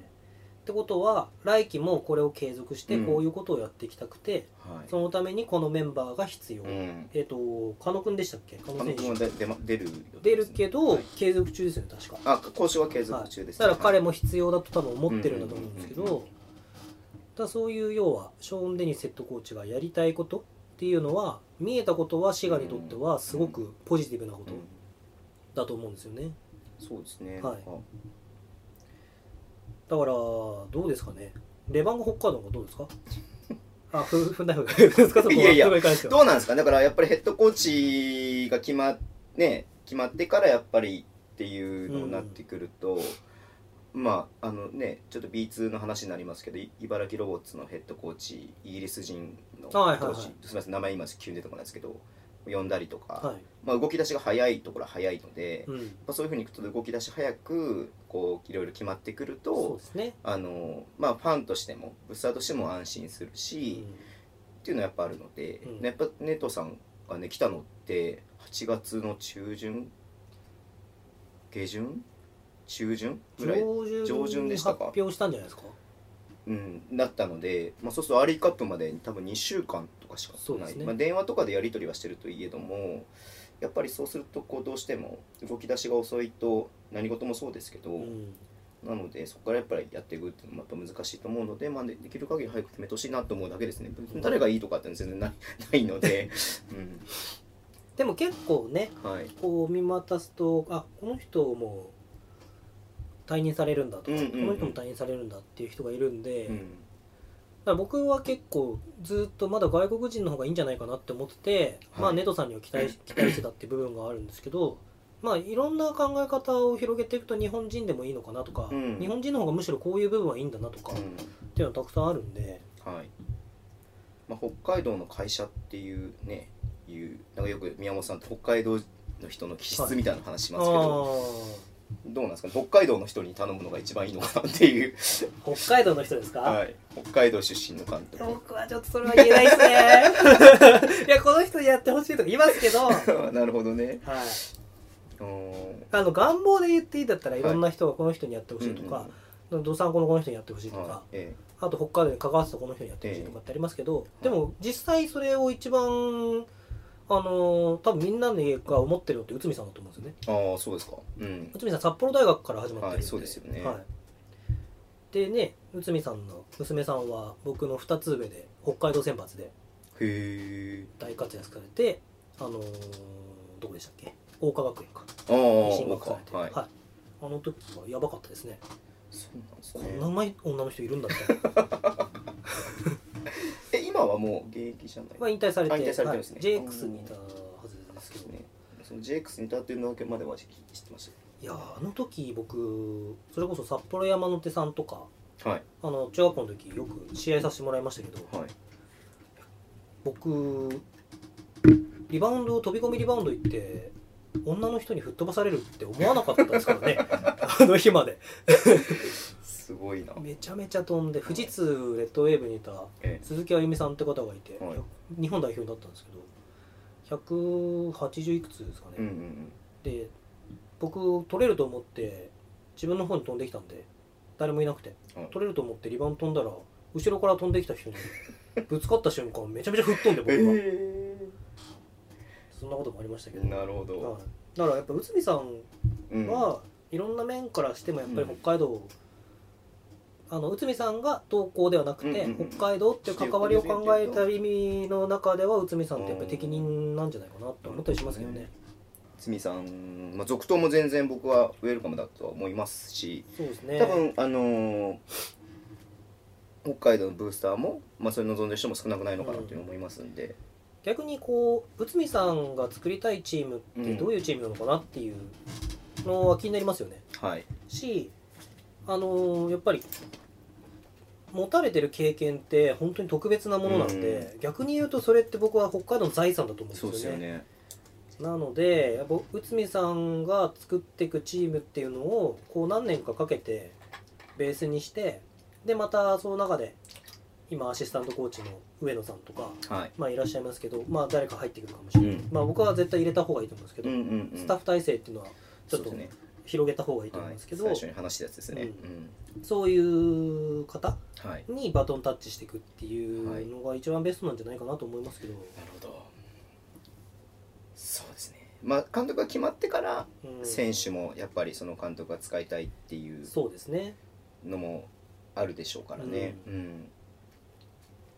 逆に言うと決まったところはもう交渉ができちゃいますそかうらでね。すねこの監督でやるからうんこういう構想でやるからこういう君が欲しいっていう。こういう役割を担ってほしいんだって言えますもんね、じゃあこれからもあれですね、まあ、もちろん選手のね自由交渉とかあの移籍とか、うんえーとそうですね。契約て契約の継続とかうん注目ですけど、まあ、そのヘッドコーチとかはい。のその情報も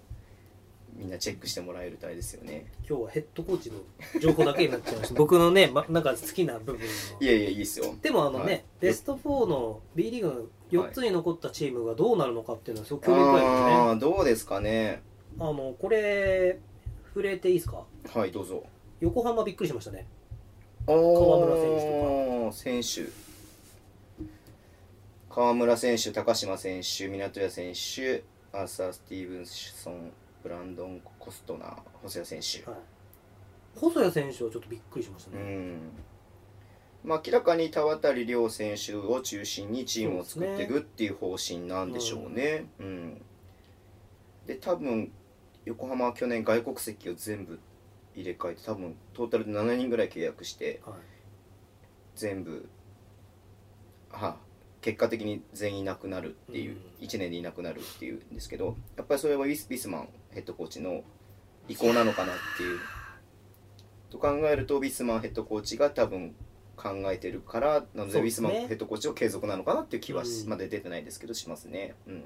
3年契約でしたもんね確か去あ年そうなんでしたっけ、はいうん、僕あのビスマンヘッドコーチのあの東京駅でやった勉強会行ったんでうすよ、んイベントをあありましたねはいあれめちゃめちゃ面白かったですね行きたかった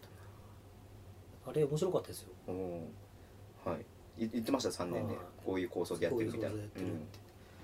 てでももうあの横浜どうなんですかねこれってあの遺跡情報からまた話変わってくるんでうんすけ全然いいですよどはい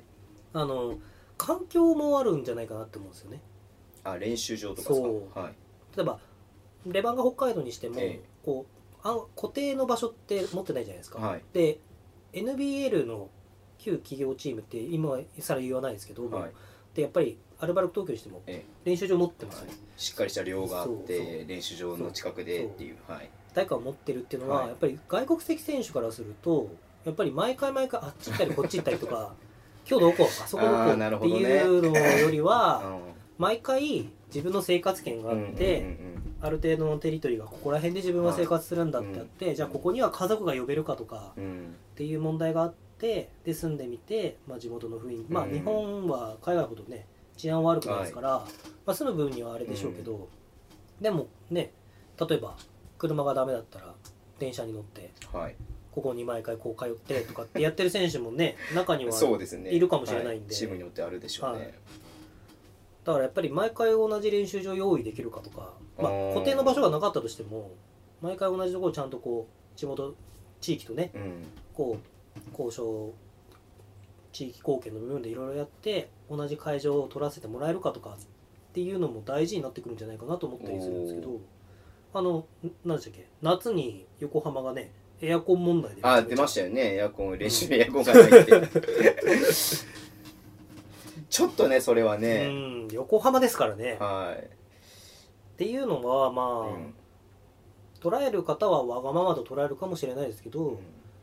でもねプよロ選り手良でい、すからねより良い環境でうんできないと、うんやっぱりパフォーマンス出すのもそうですよね出し切れない部分ってありますから、うん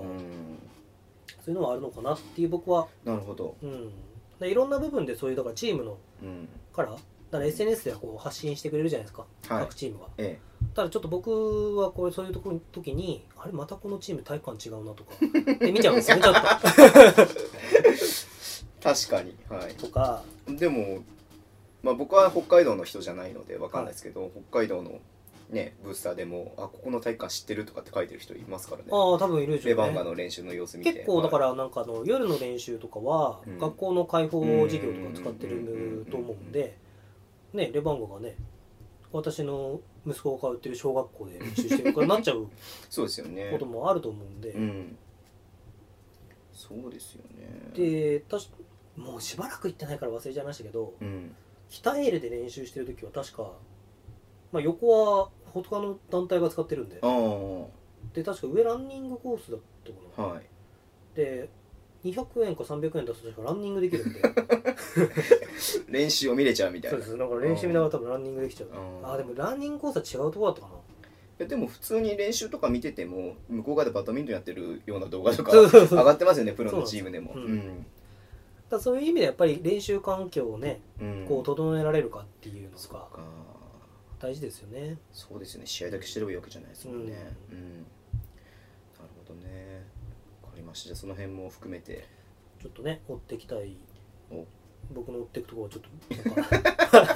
変ですけ注ど目だじゃあちょっとなんかせっかくなんでこれ毎週配信していくのでなんかどっかのチームに今これもうジャストアイデアなんで、はい嫌だったら嫌だって言ってもらっていいんですけど、はいなんかどっかのチームレバンガはもちろんそうなんですけど、はいそれ以外のチームなんかどっか注目して追っていきたいなっていうのはありますけどこのチームを見てみたいなことですかいやあのこの遺跡を遺跡に関して横浜とかだからちょっと面白そうどういうふうにチームが作られてるかああーそ面う白でそすうですねだかよらね。ウィスマン構想はどうんな構想なのかんとかうんうん気になりますよまねあせっかくねこう残留プレーオフを戦った吉見も確あかりにまそうですすんでねちょっとよし横浜のこ追いかけてのみましょうあれをちょっと追っかけるっていうかちょっと注目していって、はいね、いきましょうもちろん他にも、ねは大きいなんかあれがあれば、うんもちろんそこは伝えていくってことではいじゃあだいぶ長くなってますけれど もえーと今週のトピックは次が最後ですえっ、と「アヒルの空」アニメ化最後 こ急れになんかが最後急に緩いのが来ましたけどいやまず言うとこのズボンズボンはですね「アヒルの空」あの正直見たことないですね、はいえーないんですかないんです よただなんかこうすごいツイッターで、はいわあついにアニメ化かみたいなのをみんな言ってるんいで、ますよあなそんなすごいことなんだなと思って一応今回入れてきたんですけどそうそうそう宮本さんあれですか結構見てるんですかあアヒルの空といえば 宮本宮本といえばアヒルの空全然そんなイメージなかったですけ どあ昼の空ねあまああ全然知らない人に向けてじゃあ簡単にちょっとどんな漫画か説明してもらっていいですかだつか僕に向けて説明してもらっていいですか僕全然知らないんであー本当そうすかにあまあその空っていう主人公がいてあそうなんですね、はいでまはいずそこからなんですけど、はいはいはいまあすごいちっちゃいスモールプレイヤーなんですよおー1 5 0ンチぐらい、はいでまあ彼が中学校までまあちが背がちっちゃいからうんまあ試合に出れないとか、はいそういうのをやったりとかああだこうだってやった中で高校に進学してで、まあ、高校で、まあ、ここで部活がバスケ部でバスケができるぞって言ったら、入った高校がめちゃめちゃヤンキー校 でもうボコボコにされるみたいなまあちょっとどうなんですかね今のご時世この一巻二巻読んでいいのかなっていうのがあーコンプライアンス的そうにですかありますけど、はいええボッコボコとか、はいまあな話飛んできますけど、あのもうねちょっと古い時代の時代っていうかあれですけど、はい15年前えの話だからあと、まあ、物質火事で燃えちゃったり とかそういうねタバコ吸ってたりとかえはいはいそういう、まあ、漫画なんですけど、はい、でももう本当にバスケを通じて、うんこう人が成長していくえーもうバスケに夢中になっていくっていうもう要はこうバスケなんていうんですかねバスケの良さが詰まってる一冊ですよねうん本当に結構あれなんですかあのね比較しちゃうとあれですけどこう「スラムダンクって、はいこうリアルバスケ寄りな感じじゃないですか、であ僕はあんまりちょっと途中で見れなくなっちゃうんですけど「黒子のバスケ」って、はいはいなんかちょっとファンタジー寄りじゃあなあいそうでですすか「ねアヒルの空」はどどっち寄どりっなち感かっていうとはいリアルバスケじあリアルバスケはでいすね、でまたあの僕そういうの好きなんですけど、はいあのこの間ねさっきの話もありましたけど、ええあの横浜さんうんはいと残留プレーオフしたええ平塚総合体育館、はいあれインターハイスラムダンクであー舞台すねよ両男性でしたっけえ出てきてるじゃないですか,、えでそういうのがまた結構僕は好きで、ええあのアヒルの空も神奈川の話なんですえよあそうなんですね、はい、ディアボーイズも神奈川ですそうですディアボーイズも神奈川 ですね、はい、神奈川ってめちゃめちゃバスあー つけ盛んじゃないですかえでまあだからその実際の場所えうんこの辺みたいなのうんあるんですけど、まあ、その辺がですねめちゃめちゃ川崎ブレイブサンダース寄りへえなんですね、でだから以前あの中のトビっていう登場人物がいるんですけど、はいあの川崎ブレイブサンダースに所属したっていうイベントを、へえやったりとか知らなかったそうはい、知らないですかあとですね「アヒルの空」とコラボでうん、川崎ブレイブサンダースがあの T シャツを出してへえ九頭竜高校っていう高校なんですけど、はあのー老朽ってバスケって言うじゃないですか、いはいだから老朽って書こうとしたら琉球って書いちゃって あの九頭竜の竜に玉って書いちゃってはでもこうかっけえなってなってはい確かでまあそのそれがチーム T シャツになるっていうっへていうのですねなんと僕持ってますえええここにかかってます ねえマジそういえばちょっといいですかマ後ジでろすかごめんなさい、はいめちゃめちゃ家なんでえあ本当だ川崎ブレイブサンダースすごいそれをあれ川崎であれですか買ったあんすいでますせん川崎でかはい川崎で買ったというかはいあのーバスケ教えてた時に教え子 がこれ好きで漫画はいで僕も好きだからはいちょっと買ってこいっつって 僕はこの試合行けなかったんですけどえええーそうなこんですれじゃあぜひあの聞いてる人にも見れるように後で写真撮って、はいあのブログの方にアップしておきますんでちょっと使用しますけどねいやいいと思いますよ、えいー、やちょっもとうめっちゃレアですね そうです川崎好きかつアヒルの空好きにはもう垂涎の的っていうぐらいので今はストーリー があの、はいかんあの試合が終わってからうんそれを回想してるみたいなシーンに、今50何50巻ぐらいまでですかね、はい50巻出とたかん出まですけどしたね、はい、出たんですけど要はもうこのシーンが出てくるんですよねうーんこのシーンっていうか川崎ブレイブサンダースにはいそのトビっていう選手が加入したっていうもうシーンが出てきてえもう漫画の中に川崎ブレイブサンダースそうがそうなんですよあただのコラボじゃなくて、はもう話ストーリーとしてあのなんていうんですかね川崎ブレイブサンダースとは言わないけど地元のチームに入ったみたいあみたいな感なじだでから川崎しかいないんですよああなるほどなるほど、はいえ作っちゃって ますしてんっていうえチームのエースの子がー、でその主人公の子は、うんうんうんまあどうするみたいな感じになってるんですけど、うんうんそこからまあ夏のインターハイの回想シーンに入るみたいな感じで、うん今夏のインターハイの試合をやってる途中なんですよ、うんうんうんうんもうね読めば毎回こう刺さる言葉がで僕私事ですけど、はいあのバスケやめちゃった身なんでああなるほど中学校で挫折してやめちゃった身なんで、はい、はいまあ、やっぱやめちゃうと、うんなんでやめちゃったんだろうなとか、うんうんうんまあ、思うわけですよねだからもうその時にねまあ刺さる刺さるへあの三井久志がポカリスエットを開けられずに 俺はどうしてあんな無駄な時間を的なのめちゃめちゃあるんですよーへーいやちょっとじゃあ僕も、まあ、アニメは10月開始なので、はまだね半年半年弱先なんでちょっと見てみたいと思うんですけど、はいなんかもういや今の話だけですごい見たくなりましたね。本当ですか,、うんちなみに僕は、まあ、指導者やってるってのもあるんですけど、はいえあのー教え子を学生を教えてた時に中学生とか高校生とか教えてたんですけえど、はいまあ、自分のところに来てくれてうん指導してたんですねはい、には「アヒルの空」のこの漫画の名言集みたいのを作って、えでそれをまあ読んでもらうは1週間2週間ぐらいいはいで「アヒルの空」知らない子にも言葉を読んでもらって、はいでやっぱ言葉って大事だと思うんでえでそれを自分に響いた言葉っえはいていうのを引っ張ってきて、えでなんで響いたかっていうのを考えてもらうおごめんなさいおでなんで響いたかって考えるとやっぱりそこに自分と同じストーリー性があるわけですよね例えばですけど僕だったらあの車谷空っていうその主人公はのおい父さんが、えまあ最終的にコーチをしてくれるんですよ、はい教員になって、はいでお母さんは亡くなっちゃうんですけど、はい日本代表プレーヤーなんですね元ええええめちゃめちゃうまいすごいそうんでそのお父さんがあの言うセリフで何だったっけなあこれこれこれ上達しないのはセンスがないから退いてしまうのは才能がないからあの人にはあのチームにはかなわないから人は目指していた何かをた断念するとき必ず理由をつけるうんうんなぜかわかるかその方が楽だからだダメならダメでいいんだただ自分の努力の足りなさを別の何かのせいにするああっていう言葉がちょいちょいこういろんな要はいろんな選手のストーリーが、まあ、漫画内にもあるわけですよね実際チャッピーってやつがやめちゃうんですよ、初心者から始めるんですけど、でもやめちゃうやつもいてやめちゃうやつを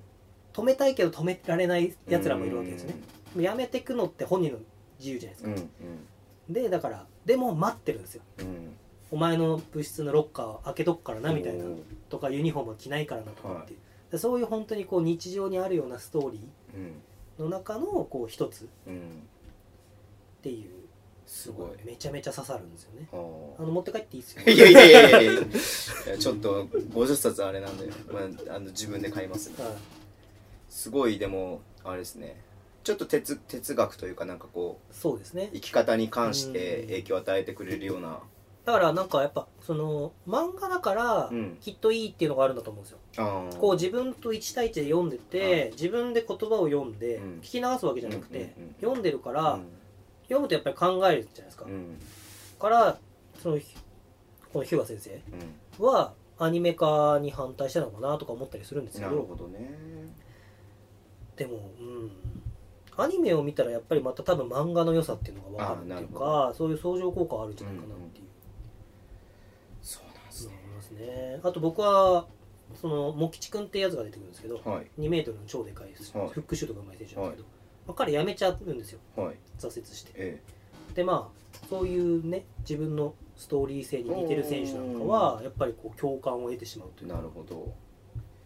自分がこう経験してきたこととうん、代弁してくれるじゃないけれどもただある意味僕の人生の中にこの車谷空みたいなやつはいなかったんですよね、何がやっててもがやろうよやろうよみたいな、うんうんうんうん楽しいじゃんみたいなやつっていなかったんですけど、うんでももうこう今の人生の中で振り返ると結局まあバスケットボールっていう存在が、まあ、車谷空みたいな、うん結局ずっと魅力的みたいななるほどねちょっといいところでめっちゃいいことと言いましたね バスケットボールっていう存在だったんですそねうそのそのそのものが彼だったんそうですね彼みたいなうん要は結局いろんな見方をしても楽しいし、うん自分にとって魅力的だしうんネガティブなことがあってもポジティブなことに変わっていくしとかってうんういんう、うんだからそういうのってそれぞれあると思うんでうん、なるほどうん、ただ僕ねこんだけ扱ってますけど、はい漫画読まないんですよどういうことですかあだからほとんど「ワンピースとかも読んだことないですしああま漫画っていうもの漫はあんま画読っていまなういジャンルはあんま読まないけれどそうもですそうですそれでもそんな宮本さんでもそうです思いっきりこうすごいなってすごいなってって思う思う僕は読んだ漫 画はこれ喋りすぎですねいやいや大丈夫ですあの「シュート」っていうサッカー漫画あーとあと「スラムダンクですね、はいあと「大の大冒険」知っ大の大冒険てますジャンプの黄金そう期そうですそう、ねはいとあとまあリアルうんリアルも読みとましまたあ「アヒルの空」うんで「黒子のバスケ」も読みましたけど、うんあとねあれですママレードボーイしか読んでないですマーマレードボーイ読んだことあな違いうです少女漫画ですけ少ど女漫画です、 えー、あまあお姉さんがいるとねあ読みますよそうでね、うんママレードボーイは不屈の名作です もう昼ドラみたいなじゃあそ れは次の週にマーマレードボーイ特集をややりましょうかね今日話したらもうもうものすごい情報量になっちゃうすいませんいえいえアヒルの空まだまだ言いた言い言い足りないとここれだけは言っておきたいってのありますいやでもまあぜひねは神奈川をやっぱでもうん神奈川の人は読んでほしいですい、ね、うーんそうですねその特にね川崎の感じとかであるのであればなんかそうねその辺うのん B リーグ関係のっぽいなんかそれを匂わせるっていうのは面白いなと思いますし、うん B リーグも積極的にねそういうのとうん、コラボしていけばうん、面白いですよね、やっぱね地元が使われてる漫画とかはいそういうのをコラボしていけば面白いなと思いますよね、アニメもね、うんじゃあアニメは間違いなく見ますし、えー漫画もちょっとねうん読んでみようと思いますんで。でまた読んだら、じゃあここで報告するようにします ね。はい。何巻まで見ましたっつって。はい。OK です。じゃあニュースはこのぐらいで大丈夫ですかね。い。はいじゃあ次のコーナーに行きましょうか。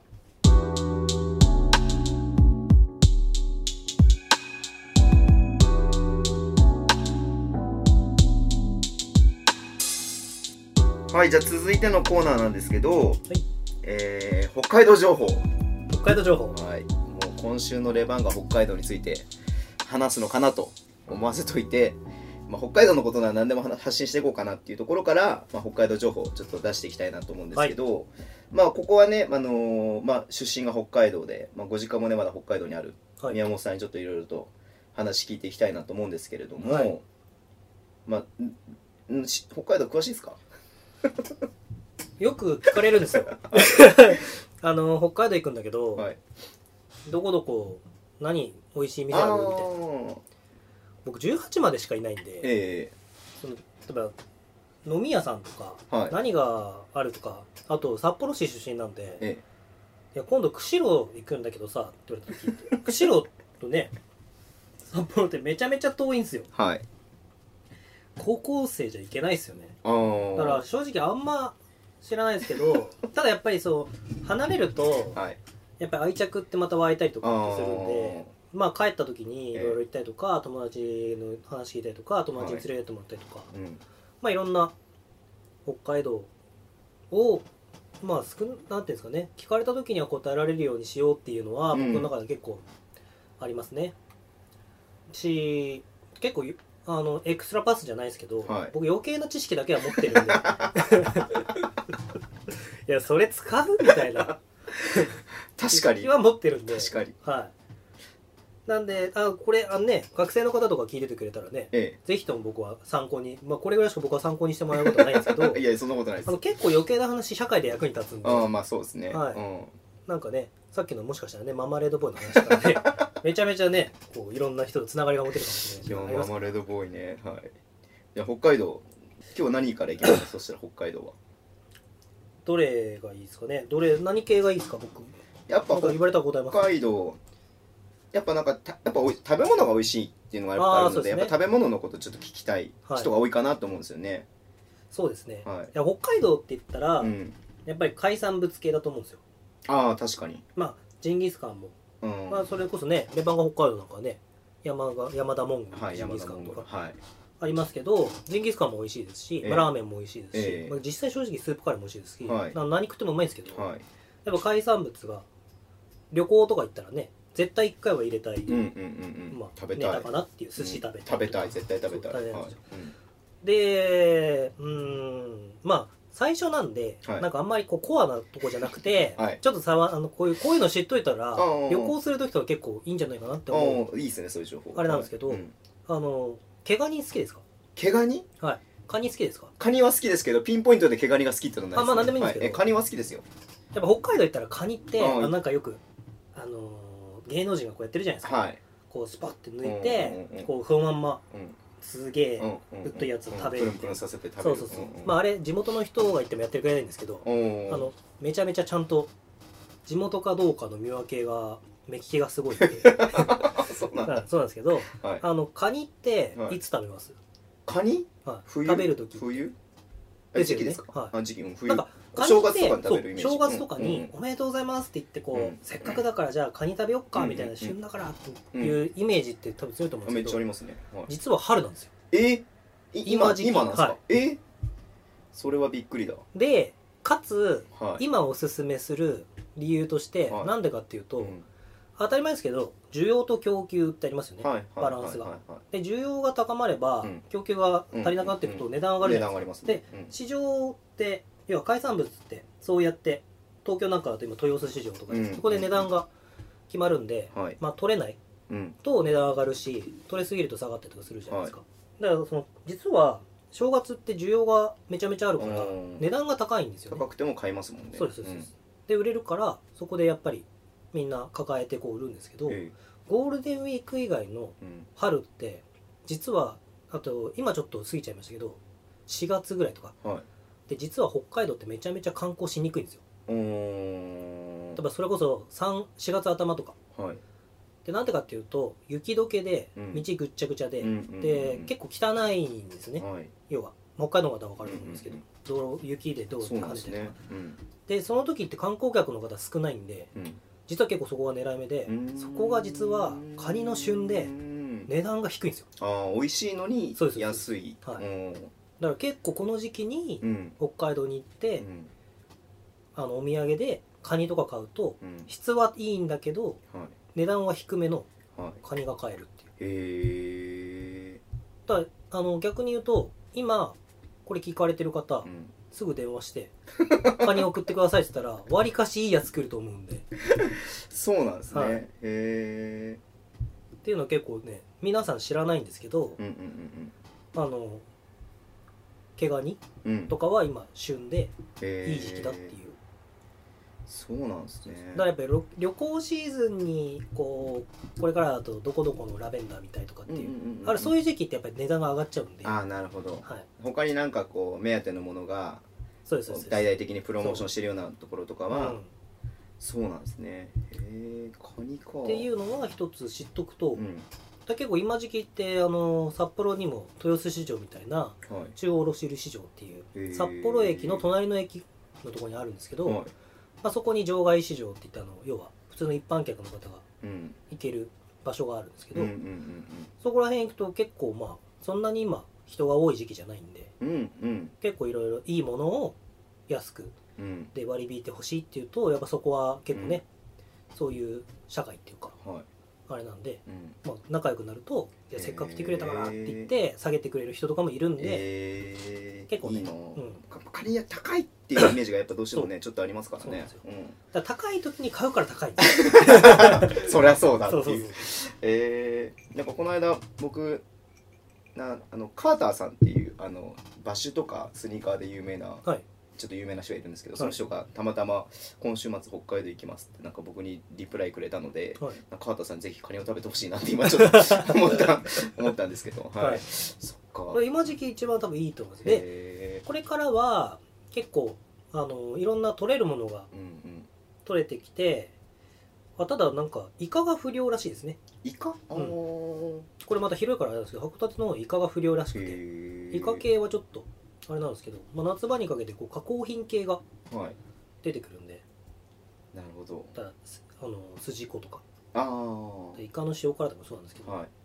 でイカはちょっと不良だからあれですけどそういう結構こう酒のあて的にい。ななるるほどね。っていうものも結構えー美味しい時期ですね、カニねじゃあ皆さんカニをぜひそうですねこ今週来今週週今月ぐらいまでですか来月までもいけますあ全然大丈夫ですあ大丈夫ですか実際年中取れるあ年中取れるんで、うんただ今その需要と供給のバランスの部分でうんすごいいいのが取れるんだけど、じゃあ夏休み前までぐらいでうんすそうかねですね、まで夏は休み前ぐらいになってくると今度はあのね野菜系がまた美味しい時期あなるほどなるほど それ話してたらきりないそのうでそうじゃあまたメロンとかねはい、じゃあそういうのはまた次回ってことそうですねまあ、はい今日はまずそのカニがおすすめですよっカニて話なんでこのバスケポッドキャ ストじゃないのあと何かあります北海道情報北海道情報ですか、はいやこれ僕ははいもうぜひともはい聞いてくれてる北海道の方にはいこれはいろいろねはいあの僕も意見を聞きたいんですけどはい北海道のえファミレスって言ったらどこだと、ファミレスはい、ファミレスって言ったらどこ行きますファミレスですか、はえこれ全国にあるかココスとかって全国にありますココスああると思いますあると思いますまあ、ガストはあんま行かないですけど見かけるけどロイヤルホストとかああ、んそうですよね、んうん僕やっぱね北海道ははいびっくりドンキーだと思うんですよ、びっくりドンキー はいびっくりドンキーってはあれハンバーグ行ったことあ全然ありますあよそうそうあんまハンバー多グくレストランあんま多くないですけどうんハンいバーやグだから僕18で上京してきてはい 一番困ったのが、はいびっくりドンキーがないんですよ一番一番困ったってことはないでしょめちゃめちゃ困りましたえあすみませんそもそもびっくりドンキーって北海道のものなんですかそうです北あいむそう北海道のむ北海道企業です北海道の企業なんですねびっくりドンキーさんはえーえーびっくりドンキーさんスポンサーとかついてくるかもしれないから 夢は大きくね びっくりドンキーさんは、はあの北海道のいうん西野店っていう西野札店幌市西区に西野ってところがあるんですけど、はいはいはいちょっと山の方なんですけどねえよく熊が出たっつってこういうニュースとかになるんですけど、はい西野店が第1号なんですよえへえそっから全国に広まったそうですへえでもやっぱりその駐車場とかいろいろファミレストランであれだからうん東京では郊外にしか作らないですねあー確かにそうかもしれないですねだからちょっっと外れたところとはいでまあ新宿とかにあるのは、まあ、3丁目でしたっけ新宿3丁目かなんかにあのちょっと縦長のところがありますけど池袋とかで僕あの大学が吉祥寺でかはいあの成蹊大学ってところはなはいんですけど、いはあのそこに行った時に先輩に相談したんですよいうん北海道出身の人がいてびっくりドンキーがなくて困るっつってそしたらなんと自転車で15分のところにあったんですよたまたまそうなんですはいねうんでそれで、うんまあそのびっくりドンキうんうんーがあったからまあちょっとね、ホームシックにならずにやっていけたみたいなえーところはありますね、すごいですねびっくりドンキーかあんまり あんまり北海道のイメージがなないかやったですけどそうないですよね、うんびっくりドンキーって北海道ってイメージ持たれないですよねうん普通にハンバーグですからねうんなんかうんでそのびっくりドンキーって、じゃあどんな時行くかっていうそのなんか分析みたいになってますけどっていうのを深掘りですねそううんまずあの部活が終わったらびっくりドンキーに行くんですよああ高校生とかそう中中高校生かそうんなんか僕らと、はい僕ちょっと高校は帰宅部だったんですけど、はい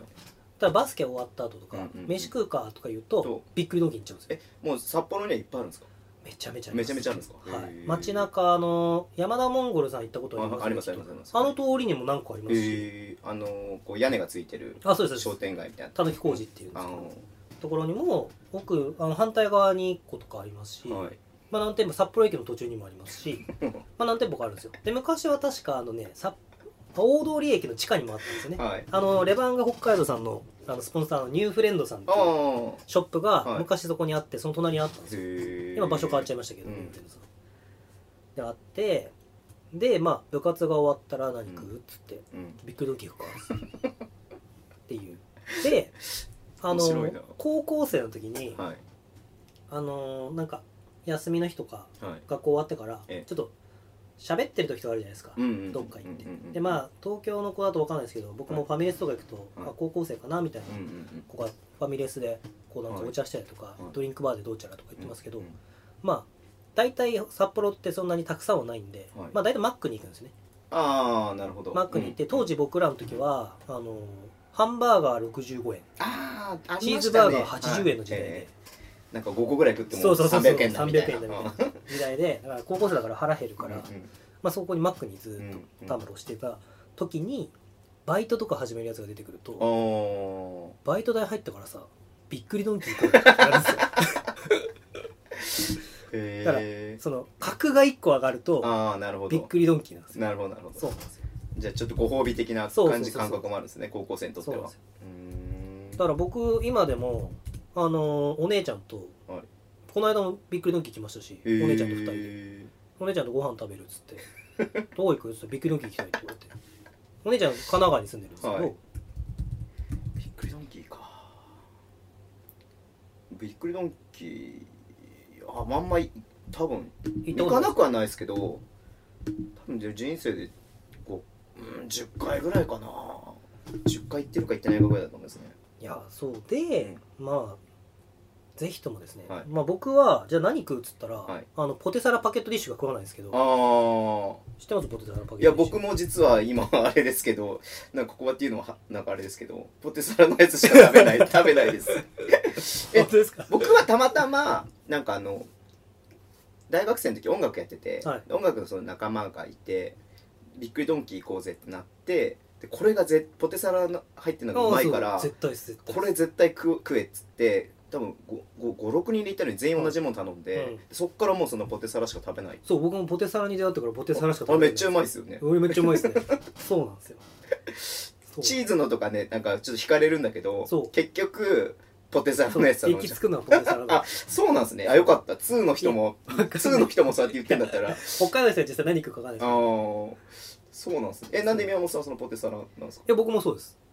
先輩にうんうん行ってう「んいやお前絶対ポテサラ食った方がいいぞ」って言われて、へえその先輩まだ東京にいるんですけど、うってんうん言われてその先輩は絶対覚えてないです けどねそんなこと言ったのでうんでポテサラ食って、うんこれめちゃめちゃうまいとそう思っってすよね普通に考えたら誰かに勧められないと選ばないメニュー選ばないです選ばないメニューポテサラ中に入ってるんですよいきなりはいかないですよねいかないですよいきなりああでもなんとなく選んでってカレーとかあるじゃないですか、うんカレーとかチーズとかいろいろあ結構いろんな種類がある中でいやポテサラいかないでしょ普通の人は、まずやっぱチーズとそうかそうそうそうですよね、まあ、ちょっと冒険してまあほとんど出会ったことないですけど、はいなぜパインに行くんだとか、ああパインもありますねうんとかありましたけど、うん地味ですしねポテサラってねで僕コーチをやってた時に、はいまあ、その当時吉祥寺に住んでて大学が吉祥寺だったんで,、うんで高知は練馬区の方に自転車で行けるとこだったんですよへでーそのちょうど間がびっくりドンキーの たあそのれ練馬びっくり関ドン町キーありきで行動しませんかあそうそうそうそれあります練馬関町店ってとこなんですけどもうぜひあのそこに行ったらもしかしたら僕に会えるかもしれないいまだにたまにあ恋しくなって住みいくん着いでてるんですね、はいうん行くんでで、まあ、そこでうんよくずーっとその日の練習が終わった後、うんノート開いてはいびっくりドンキー食いながらうずーっとこう反省とかやってたんですよんうん一人ではいそしたらなんとあのクラブドンキーっていうねポイントカードのやつをうん何年か前に始まったんですけはど、あの今年の8月ではいはいそのポイントが終了するんですよおおでポイントがたまるのはもう去年終わっててはいな んか会社の宣伝みたいですよで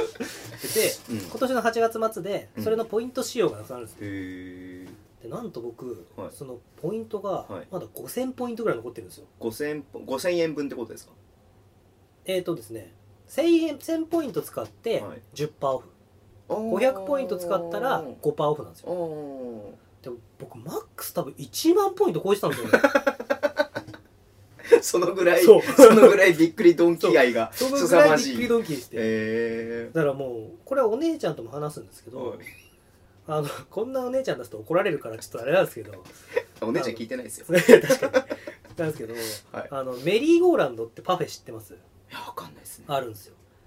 確か298円とかだったんですけど当時へーで今それがちょっと形中身がちょっと変わっちゃってうん398円になったんですけど、うんあのメリーゴーランド298円はもう奇跡のパフェでしたねへえああれはのコスパが半そ端うないコスパが半端ないへえでまあ298円でパフェって安いですそようね北海道のうん生クリーム使った美味しいちょっと濃いへソフトクリームが乗っーてて、でまあ下に白玉がうん入ってるんですけどいやあれはね奇跡のバカで すねいやそりゃそりゃ無理だわ298円じゃんっていうパフェだったんですよへーまあ値上がりまあ形は変わって値上がりしちゃっそうですたはいんそれがまあもう45年前だと思うんです けどいまだにでもあのメリーゴーランドず前のメリーゴーランド食べたいですよねあなるほどあもうぜ中身もちょっと違う感じそうです変わっちゃったあ違っちゃうんですねはいああなるほどねじゃあもう食べれないんだそうですあー自分で作るしかないですねそうしなたんらですねよだからなんかね帰れま10とかに出てもらってあ昔のメリーゴーラ ンド作ってもらえればあ帰れま10とかでやってたんですかね いやびーっくりドンわキ見てみたいななんか調べてみようかな、うんポテサラ多分入ってないでしょうねランクランキングいやー入ってんじゃないですか、入ってますかねでも女性の方は食べなそうですもんねああ確かにうん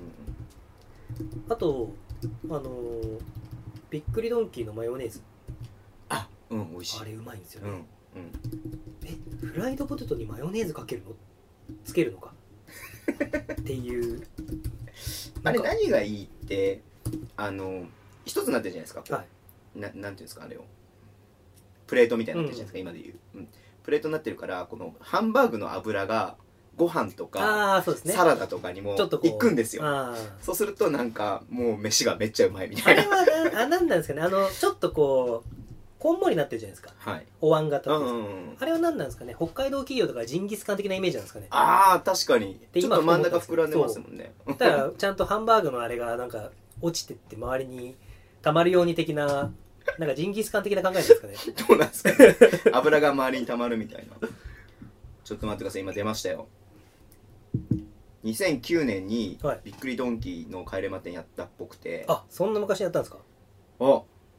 すごい第10位が豚汁はい第9位がもぐもぐランチ、はいなんかお子さんがメインですかね第8位メリーゴーランドおお えこれは当時のメリーゴーランドですね、 2009年なのでちょっとそれがどうかわかんないですあーがこれこれこれこれこれこれこれあこれこれこれこれクッキー乗ってるやつあこれめちゃめちゃうまかったんですよえ絶対メリーゴーランド食いますかーらで時間の関係でこの先は言わないですけど今はい1位がチーズバーグディッシュああまあそうですね2位がレギュラーバーグディッシュ、はい3位がおろしそバーグディッシュ、はいでポケポケポテサポテサラはランク外 ですポポテサラのポの字もないですねマジか出てきた2000これ2012年にもう一 回すごいなびっくり時間の関係でって全部紹介します 2012年にもう一回びっくりドンキーの人気メニューをはい帰れまたんでやっていて、1位チーズバーグディッシュあこれあさっきと一緒ですね、うん、で2位はレギュラーバーグディッシュ、うんこれもさっきと一緒ですね、うん3位がおろしそバーグディッシュ、はい4位ポテサラパケットディッシュおーおめでとう2009年に入ってなかったのに2012年にも入ってますね何があったんですかね何があったんですかねリーマンショック、この2年でね、まあ、あの東日本大震災とかありましたけどね、メリーメリーゴーランドってのが入ってますよあこれがあそうメリーメリーゴーランド変わっちゃったやつ変わっちゃったやつへーいや人気なんですよやっぱり多分認知されてきたんじゃないですかああ確かでもに僕がでも初めて食べた時多分1990 2000年前とかだと思うのでもう30 20年ぐらい前ですあーでもそうですね僕が大学来た時も何でも10年前ぐらいですけど、うんびっくりドンキー行きたいっつったらびっくりドンキーなんて田舎にしかないだろうってみんな言ってましたからね 確かにそうそうですね、まあ、うちは結構田舎の方なのであれですけど、この吉祥寺に集まるシティボーイたちめと思いなが らすごいポテサラパケットディッシュが意外と市民権を得てることを知っただけで僕はなんかもう今嬉しいですね今度ぜひね食べに行きましょう行きましょう行きましょう。 はい。びっくりドンキーへの思いはもうこれで終わりで大丈夫ですか。 8月31日まで行かないとクラブドンキーポイントそがうそ使えないのうでそそうそうそうそう損しちゃいますね。うなんですよ、はいあと5000ポイント残ってる5000ポイント。はい OK じゃあ 皆さんぜひびっくりドンキーに行ってあれ行ってびっくりドンキー行ってみてください。他なんかあります北海道情北海道まあ行ってどうですかね、まあ、帰ってくる時報。はい。あまあお土産買うじゃないです かまだあるんですね。ありますよねななくていいですかえあいやいやいややりましょう。でもこれねうんこれちょっとやっぱいどうしても言いたい。あの新橋に、はい新橋じゃないや有楽町に、うんうん。あのどさんこプラザってあるんですよはい。北海道ショップ、うんアンテナショップですね、うんうんまあ、全国の各地区にこうアンテナショップあるまあいんでろんなとこありますよね。すでまあいろんなところにもできたんですけど、うん。で確か僕がね大学通ってた吉祥寺にもこの間できたはずなんですけど、はいどさんこプラザって、はいで東急だったかなあでそうそうでこの間あのバスケットライブのはい今井真也さんあの,、ああのあなんか安イ倍カ商店飯のそう、はいあれやってあ。ていかめしの。そうはい。行った時にあできたんだと思ったんですうよ、ん。あのートラピストクッキトラピストクッキーーはいこれはぜひとも食べてもらいたいクッキーですかはああじゃあお土産ってことですかお土産であーいよくやっぱ北海道行ったら、うんまあ、まず何も考えないうとん白い恋人を選びあーますまあまそうあですねまあ買っとけ間違いない、はいでみんなこれね美味しいって言ってく美れ味るんですしよいうん間違いないでちょっっと知ってる人だと、はい六花亭のバターサンドが欲しいっああはいていうはいでまあそのなんていうんですか、まあ、枠組みを空港とかで買えるものえにえしてますけど、はいでまあバターサンド食べて、えでまあちょっとさらに知ってる人だと、はなんですかね、まあ、六花亭系とかもそうですはし、あとあの三宝六っていう知ってますえあのえっとああれですよねえっと帯広の帯広三宝六帯広でしたっけバームクーヘン切ったやつああそうそうそう、ん龍月帯広帯広帯広帯広ですはいでもう僕は知らないっていう僕は工場行きましたよあ本当ですかとか、はい食べたいってえ言うんですけどこのね函館トラピストクッキーは超絶うまいえへーあ失礼しましたなまらうまい急に北海道に寄せてきるえ函館なん ですね函館らしいですトトラピストクトラッピスキトクッーキーへーこれぜひ調べてみてくださいであの結構北海道イベントとかで、はいあとななんですかねロイズの生チョコレートとかも美あ味しいロイズですけは、ど、うん有あ名れでっすよてね結構そんな、うんあのデパートさんがやってるイベントの時とかしか入ってこないんですうけど、んうんトラピストクッキーに関してはもう絶対アンテナショップに入ってるんですよへえいつも入り口の横とかに入ってるんでへすよー一番見えるとこはでもなぜかそんな売れてる気配 はないんですい 失礼失礼ですねちょっとねいやでもだから、はい僕はぜいや絶対うまいからあー食べた方がいいと思うんですけど、へーなんかなんなんですかねやっぱこう確かに僕も正直今聞聞くまで知らなかったんでいやトラピストクッキーはねあぜひ空空港とかにもあるかな全然あの絶対新売ってま千す歳空港とかにもでも札幌駅も絶対ありますし札幌にも行きますはいへでまあ東京関東だったらそのアンテナショップにも絶対入ってますし、えへただちょっとねなんかなんていうんですかねあれはプロデュース力っていうかその なんかアピールが少ないですかねえ候補がうまくできてないみたいあなんかあの一時流行った花畑牧場のあああはいはいはいはいのキャラメルとかはいああいうあとチョコを塗ってるポテトチップスロイズロイズのはいあれは美味しいとでかすっよてねなんかちょっと今で言うバズるみたいな、うんうん確かに確かに感じあるじゃないですかうんトラピストクッキーはこうずーっと静かにこう静かに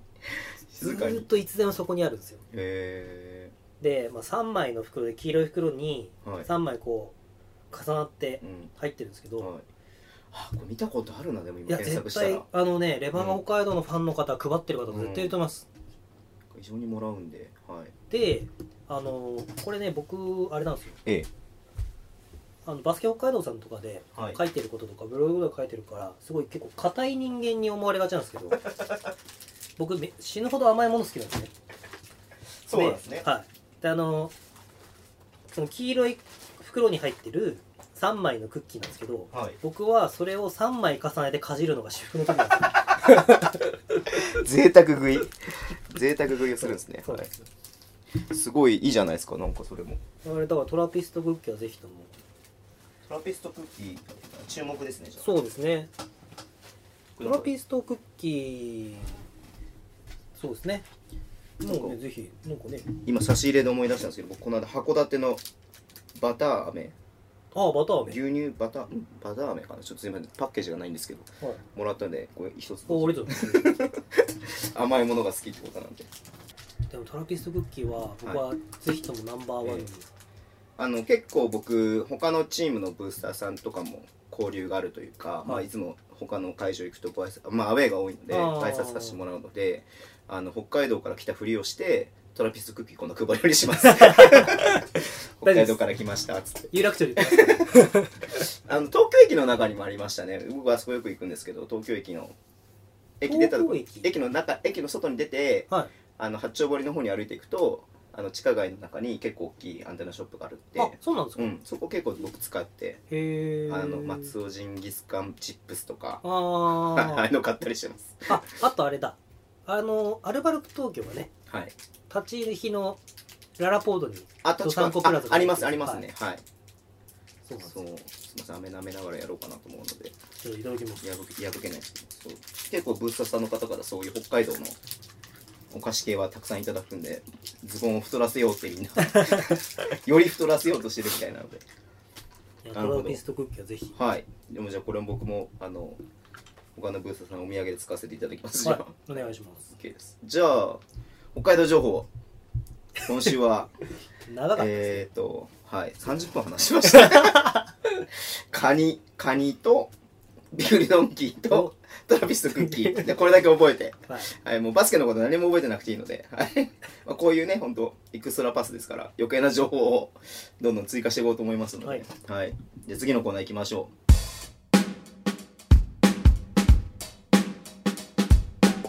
う。と次のコーナー、今週の、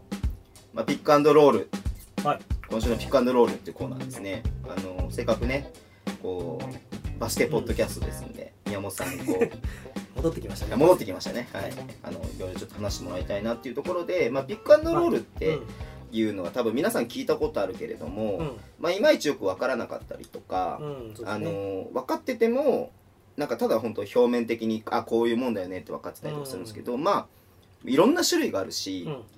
う、ん、なおも見てて面白いのはやっぱいろんな守り方があるんですよね。そうですね、うん、だからその辺をちょっとなんか毎週毎週あのちょっと解説解析していきたいなっていうので、まうあん今週のピックアンドロールってコーナーをやっていきたいと思うんですけども、じゃあ今日どんなこうピックアンドロールの話をしてもらうのかなっていうところで、はい皆さんどうですかねうーんそうですねでこの話に関してはさっきのね北海道みたいにね突然突拍子のないこと言ってもしょうがないん でやっぱり順を追ってこあうあ毎回ねぜひとも聞いていただいてこう先週はこの話今週はこの話来週はこの話っていう形にしていきたいなと思うあので、ぜひぜひ、うん、えーとまあ、ピックアンドロールってそもそも何だったとこをちょっと今日はお話したいかなとうはい思いますでピックアンドロールってそもそもあの多分バスケがもともと好きだっていう方は90年代80年代に活躍したユタジャズのはいこれ多分ね検索しても多分出てくると思うんですけど、はいあのピックアンドロールって出したら多分その2人の画像が出てくると思うんですけど、はいあのカール・マローンとジョン・ストックトはい、はい超有名ですねはいンの、をイメージするはい人が多いかなと思うんですけど、うんうんうんまあそのツイたてのファイナルで佐々木クリスさんも言ってましたけどはい一、人のビッグマンがうんついたての役割をして、でそれでディフェンスを止めてでまあそれを使ってドリブルハンドラーですねはいユーザーとかハンドラーって言いますけどドリブルしてる人が、まあ、ゴールに向かってアタックするでっていうプレーなんですけどえっ、とロールピックアンドロールっていうのはそもそもピックっていうそのかけることですねスクリーンをはいっていうプレーをした後の付随プレーっていうんですかねこれは、はいなんていうんですかねその後のプレーがピックアンドロール、はいロールマンっていうスクリーナーとかロールマンっていうんですけど、はいだからロールしたことによってボールが入ったらピックアンドロールうんが成立するはいですけどやっぱりこう今日本の使われ方だとピックアンドロールっていうのが全部この全体像として使われちゃってるんで、まあ、ちょっとその話は知ってる方もいると思うんですけど違いますよとうんはいだから例えばピックアンドロールってイメージすると今回のファイナルの話ちょっと、うんうんとうとう戻りますけど、例はいえばファイナルもピックアンドロールの争いっていうのがうんこうピックアップされてうん富樫選手とうんギャビン選手とかパーカー選手のピックアンドロール、あと田中選手と、うんえーアレックス・カーク選手のはいピックアンドロール、この戦い攻防っていう、なりましたけどピックアンドロールっていう観点ではなくて、まあ、そのはピックっていう部分で、うんそこだけを切り取ると日本で一番うまいのは間違いなく富樫選手おーでピックっていう部分は要はピックを使って自分がシュートまで持ってくっていうことを行いたいんですね、はいただボールここはね勘違いしてはいけない部分なんですけどボールを持ってる人が優先事項優先順位かはいが一番高いんでだからボールを持ってる人がノーマークでシュートを打つためにピックっていうプレーがうんスクリーンですねはいがあるんですけど、はいなんか全体像の中でピックアンドロールだからロールするまでが大事、まあ大事なんですけど、うだかんらこの使い方がうまく使えないとロールもうまくいかないんですねうんだ1段目を踏み外したらうん落ちるじゃないですか,、うんうんだから1段目をちゃんと乗せないとうん2段目に行けないよだからその1段目がピックではい2段目がロールなんですね、はいでそれのまだ相反というか違うプレーの中でポップっていうう言ん葉うがんありますけど、まあ、アレックス・カーク選手がよく使うんう、はいそうですね外にダイブゴールに向かうダイブじゃなくて、うん外に開いてスリーポイントをう打んつっていう、まあ、これに関しては多分アルバルク東京の方がまあ多めなのかなっていうの、うん今回のはピいックアンドピックプレーの候補で、うんうんだから僕はピックアンドロールじゃなくて、うあの87バスケットボールラボとか、はいあとバスケ北海道さんのはい連載させてもらってた「頑張れレバンガ」87ラボの「頑張れレバンガ」はいっていうのでもピックアンドロールじゃなくてピックプレーって全部書いてますね、うんうんうんただそのピックプレーがあるからその次ロールとポップがある、うんうんうんうんまあいろんなプレーが他にもありますけどっていうことはやっぱり一つぜひとも覚えておいてほしいなっていうのがありますなるほどはいでその中でそのピックを使うのは繰り返しになりますけど、うんうん一番うまいのは富樫選手はいでそこにまあ追い上げてきてっておかしいですけど、うんより使い方がうまくなってきたのは田中選手田中選手田中手選手がですねこれ音声だけで説明 するとめちゃめちゃ難しいんですけどピックに当てたはい後のはい足さばきが、足さばきはいはい超絶うまいんですよあーで今回も前半ですね前半にあったんですけど最初の方1クォーターの最初の方にあったんですけど、こうピックに当ててそこからあの足をこう縦にこう開いてうんでそうすると自分が細くなるじゃないですかうんだからそのピックを当てたのと並行してこう縦になることによっては相手が通る間抜けるのもできなくしていはいでは回るしかないんで、うん外大回りさせて無力化するっていうプレーを田中選手よく使そううんですスよクリーナーの後ろを回すってことですね、はいうんっていうのをよく使ってだからそういうの田中選手めちゃめちゃうまくて僕はすごい参考にしてほしいってよく発信してるんですけどだからそこの攻防はい、っていう部分は面白いんですよね。すごいですよね、うん本当にそのピックアンドロール僕もそんなこう普段からピックピックプレーをこう意識して見てるわけじゃないですけれども、はい、まあ、明らかにこう3クォーターでアルバルク東京あ、うんこの間のファイナルの話ですけども、アルバルク東京がこう突き放したうん時間帯がありましたよね、まあ、そもそも言ってしまうと竹内譲二選手のあの連続スリーももともとは、えーハイピックって言ってこう結構ゴールが遠いところでうん田中選手とカーク選手がピックプレーをしうんて、うんでそこからのな展開でジョージ選手があの2本とも決めたっていう、でその後の突き放した時間帯ももう面白いぐらい全部そのパターン、うんハイピックで田中選手がボールを持って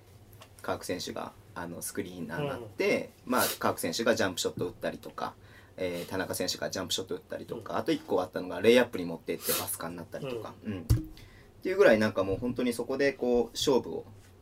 勝負の時間帯にもう面白いぐらい同じプレーで展開させていって、うんまあ、全部バリエーションは違うんですけども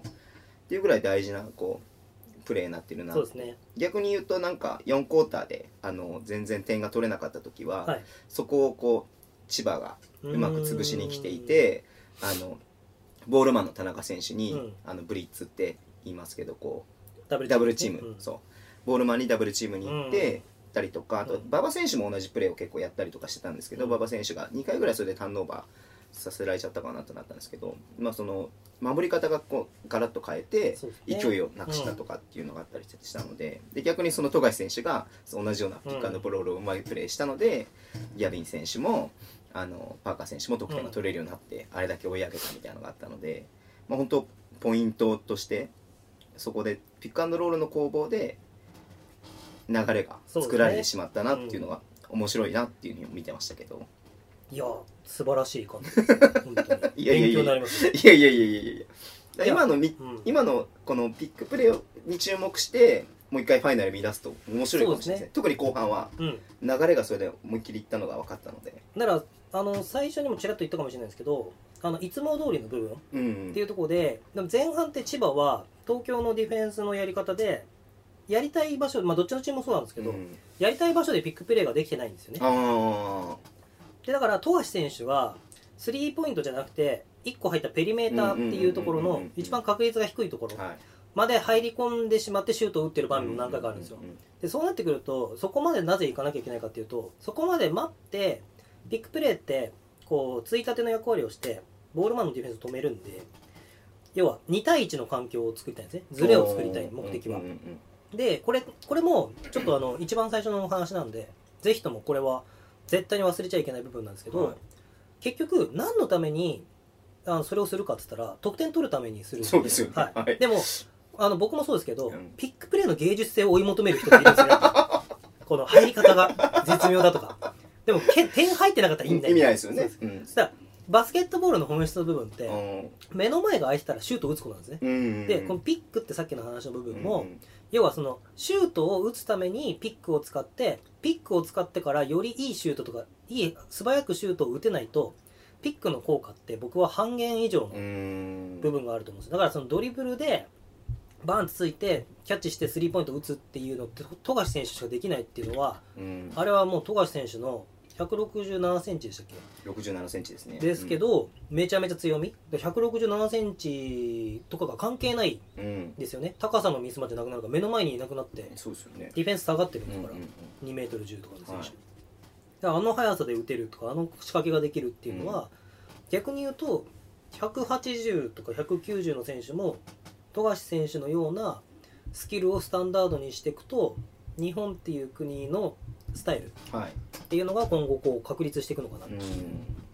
ものはあると思います。あんだけドリブルオフドリブルからのこうスリーポイント選手っそうてですね。あんまり見見ないっていうか、うんいないいないですよねいないですできうなん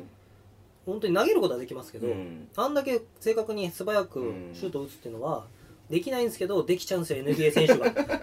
すごいですよね190ぐらいの NBA 選手とかう、んできちゃうんですよ。うでそういう意味ではやっぱそのアメリカのスキルコーチとかっんていう部分からやっぱりとかアメリカのコーチとかうん海外のコーチから僕は学ぶことっうんうてんまだ移籍のところの部分の話になりますけどあるのかなと、なるほど、うん、ありますし今回のファイナル振り返るとはいその富樫選手のドリブルが余計に多く1個な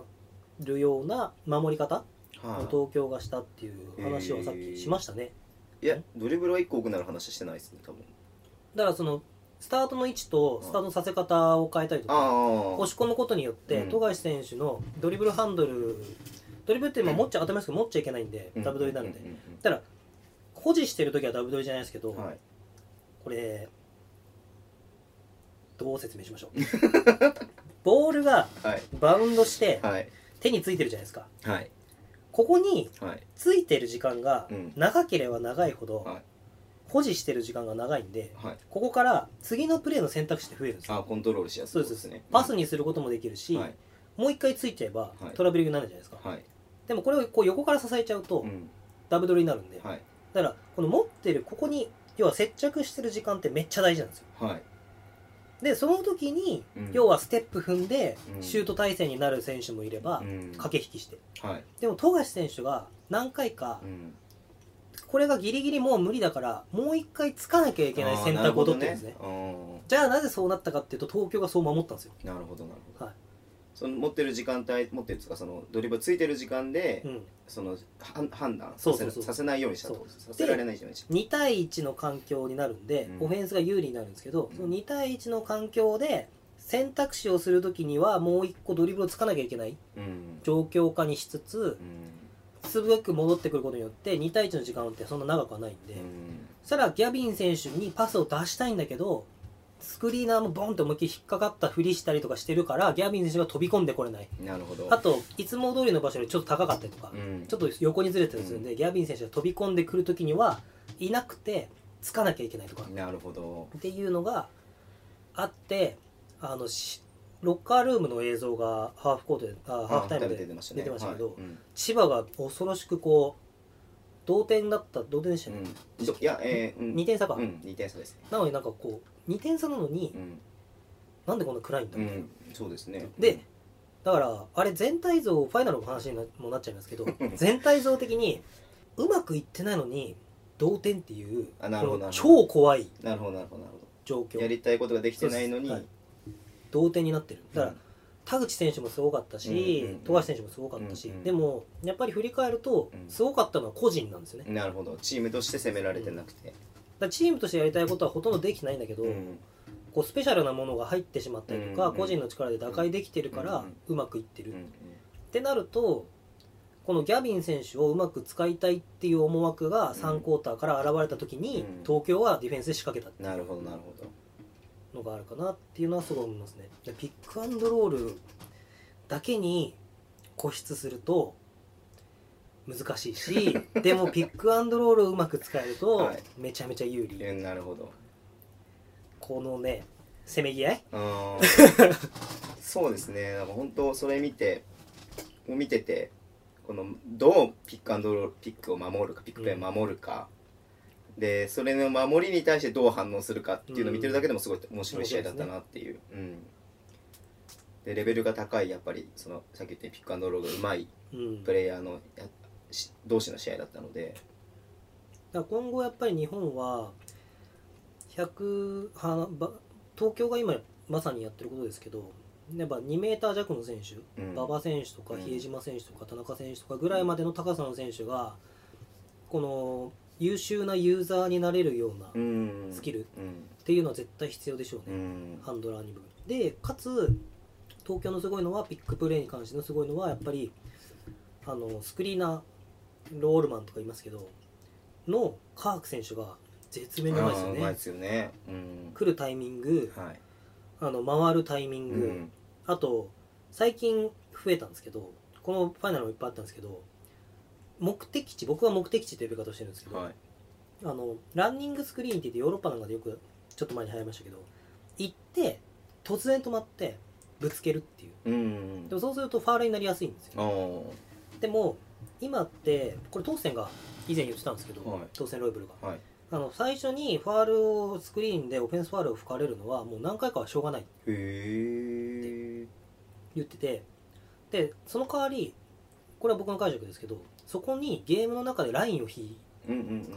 んどこまでこのレフェリー、今日の試合オはッケーなのか OK なのか、うんこれはダメだけどこれうは、んうんでカーク選手はファイナルでそれをすごい引いててへえでカーク選手はと東京田中選手とかは、この何がうまいって目的地をこう離れてうんまだ離れてる時にここって決まってるんですねうんうんでだからこう来た時にカーク選手とやると間通れるよっていうところにセットしてるんですスクうんリうーン、んうんで田中選手がドリブルしてきて、うんディフェンスが石井選手とかだったんですけど、うんがこう来る時にちょっとこうクッて動くんですよねうん横にでも目的地そこだから石井選手がステップを踏む前にカーク選手が動いてるんで、うんファウルにはならないんですよああでちょっと動いて石井選手が引っかかっちゃったところで、うんその石井選手に引っかかったこの左腕とか例えばですけど、うんを視点に回るんですよ、ああうそうすると遠心力で自分を早く回るじゃないですか、んうんうんでも石井選手はぶつかってるかうら、ん外に持ってかれるん逆方向ですもんねそう持ってかれるんですだから田中選手から離れるんですよ、うんでカーク選手は回って石井選手は慌てて追いかけると、うんその瞬間ギャビン選手が田中選手を見るしかないんで、うんピックアンドポップが来ますよね、なるほど完全に2対1の状況作れますだから NBA だと最近そのクイックヒットとかそういうなんか言い方しますけど、へまあ、NBA の場合は今僕言った低いヒットに関してはヒットさせないですぐ飛び込むとかってーいうあ部ー分ですけどだからそういう要はカーク選手は人間が要はどういうふうに当たっ たらどういう影響であーこう遠心うんう力んがあって外に回されるかとかっていうちょっとまああんまりよろしくない話ですけどうんうん例えば事故が起きた時にああ車とかでドンってぶつかったらうんこう前に出てくるじゃないですかうん要はそういう衝突が起こった時にこうアンバランスになるなるほどとかっていうのをよく理解してるへーなんで MVP に押したい MVP に押したいですね、はいそれはなるほどねじゃあまあそのスクリーナーとしても一つ上のレベルをやってるなっていうそうですねスクリーナーとしては明らかにうんアレックス・カーク選手はうん B リーグの中では絶対僕が一番うまい一と番う思いままいす、、はいうんでまあ、見てても僕も宮本さんほどそう分析して見てないですけど見ててもあなんか全部うまくいくなっていうううんのを感じるので、だからその役割を自分で理解してるのと、うんチームでも確立されてるんで、逆に言うとそのたやり方っていうのが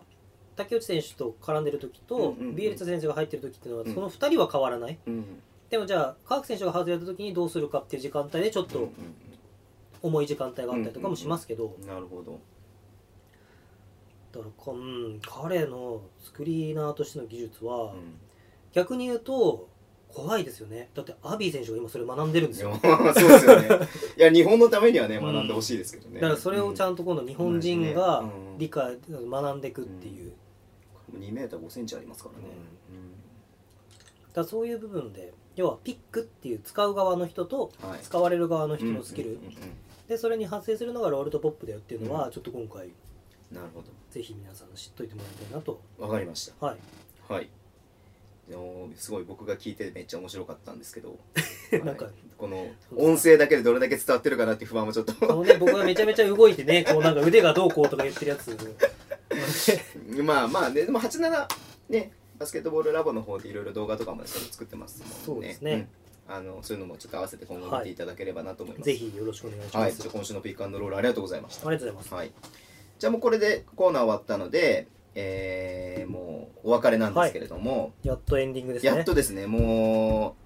ういきなり2時間半ぐらい喋ってるっていうね あの想定まあ僕は想定してましたけど宮本さんは想定外だったみたいえいえけどもう想定はい外です想定外中の想定外ですよまあいいんじゃないですかあのこのぐらいこうダラダラとなんか言いたいこと喋ってそうですねねなんかはい。まあ、もうエクストラパス、本当にあのこのポッドキャストだけじゃなくてですね、えっ、と、まあ、リアルで言ったら、まあ、プロ選手とか有識者、コーチによる、えーバスケクリニック、バスケ教室、あと、まあ、なんかこう、セミナーとかですね、そうですねうんを開催していきたい。っていうか、まあ、今もう実際、何人か交渉中でそうですねあの僕らが想像してるこ中れでは最高の人がちょっとビビりましたね。 まだちょっとねこの段階で発表できないのは心苦しいんですけども、まあ、想像しうる一番最高だなと思える最高クラスだなと思われる人が今そうですね交渉の最終段階に入ってますんでまあ、そういうこともやっていきますし、えーウェブ上ではですねこのポッドキャスト、はいあとまあこう YouTube なんか生配信とかでねこのワールドカップの話とかもちょっとしたいですよね。そうです日本代ね。表のこととかもやりたいですし、もちろんエヴァンガのこともやっていきたいですし、まあ、それに限らずなんかこう情報提供していければなと思って、うん動画などで情報提供していければなと思っていますで、まあ、あとオンラインサロンはい。あの僕たちのスタンスとしてはやっぱり自分たちで何か情報を発信するだけじゃなくて、はいはい。まあ、皆さんとこう双方向にやって意見をもっともらって、まあ、こういうものが欲しいとかこういうものをやりたいとか、こういうのを知りたいという中からいろんなものを作り出していければいいなとそ思っうてそるのうでです逆にね、はいその僕も聞きたいですね。そうですよねごいいろん僕らもなねことを。はい僕の知識がまだまだなところもたくさんあるんで。 いやーたくさんもうすごい 人本当にいますからまあまあまあそうですよねすごい人うんめちゃめちゃ詳しいは人いいっぱいいますからねはい、まあのもありますし本当にこうただただって言い方おかしいかえっと B リーグの試合見に行って、はいあの選手が好きだ選手が好きだっていうようなこうファンの方とも、はいからもいろんな情報をもらえるような、まあ、こうインタラクティブなコンテンツとしてオンラインサロンも今、えー、と準備中ですし、はいまあ、そういったようにいろんな活動をしていきたいいきますので、はいまあ、よろしくお願いします、でまあ合わせてねこのあのポッドキャストも、えー僕と宮本さんがずっと喋ってても毎回同じになっちゃうのでそうもですしなねんかね出たいっていう人がいれば、まあ、いぜひろんな人にね今声かけてるとところではあるんですけど出もてほしいですぜひうん逆にね俺逆に俺がこう情報発信したいんだっていう、うんまあ、エクストラパスの一つのもう一つの理念としては、えーまあ、こう情報発信の場所そうですね発信する場所を作るっていうのもありますんで、まあ、出たいって人がいればぜひ、 こんなあねのこんな感じですけどね、はい、あの僕か宮本さんの DM にですねあの連絡してくださいそうですねママレードボーイについて語りたいとか全然 ねびっくりドンキーいやびっくりドンキーはポテサラじゃないよみたい なね対 決ポテサラ VS カレーとかね良さをねこうそうそうそうそう まあそんなんでもいいんですけどもまあまあママレードボーイとあのびっくりドンキーが好きな人はあのとバスケが好きな人はまず宮本さんに連絡してくださいそうですねもう僕のツイッターの個人アカウントとかねあとアリーナ行った時にね声かけてもらえば、はいママレードボーイの そうですね はいついてこう会場でね会場で話はせい、れば、バスケ見に来たのにママレードボーイを熱く語るというね、はい、びっくりドンキーと、はい、あとあれですねあのアヒルの空ですねアヒルの空はいアヒルの空はでもねこれから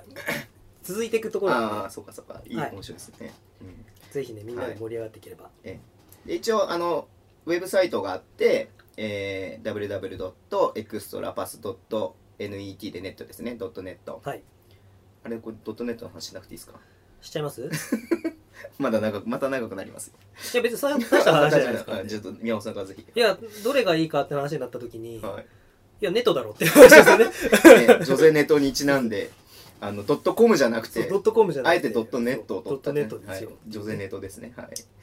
ネットさんへの、まあ、敬意を表してエクストラパスドットネットっていうですねはい個人的になるなすけど、別に僕がどうこうって彼と面識があるわけじゃないですけど、はい彼から学ぼうって思って始めたのがあ八七バスケットボールラボの、要ははあのー結構人気人気というか皆さん読んでくれた「レバンガ北海道から学ぶバスケットボール」ってうんうんうんいううん僕は海外から学ぶことはまだいっぱいあると思うってはいいう部分のあれだったんで、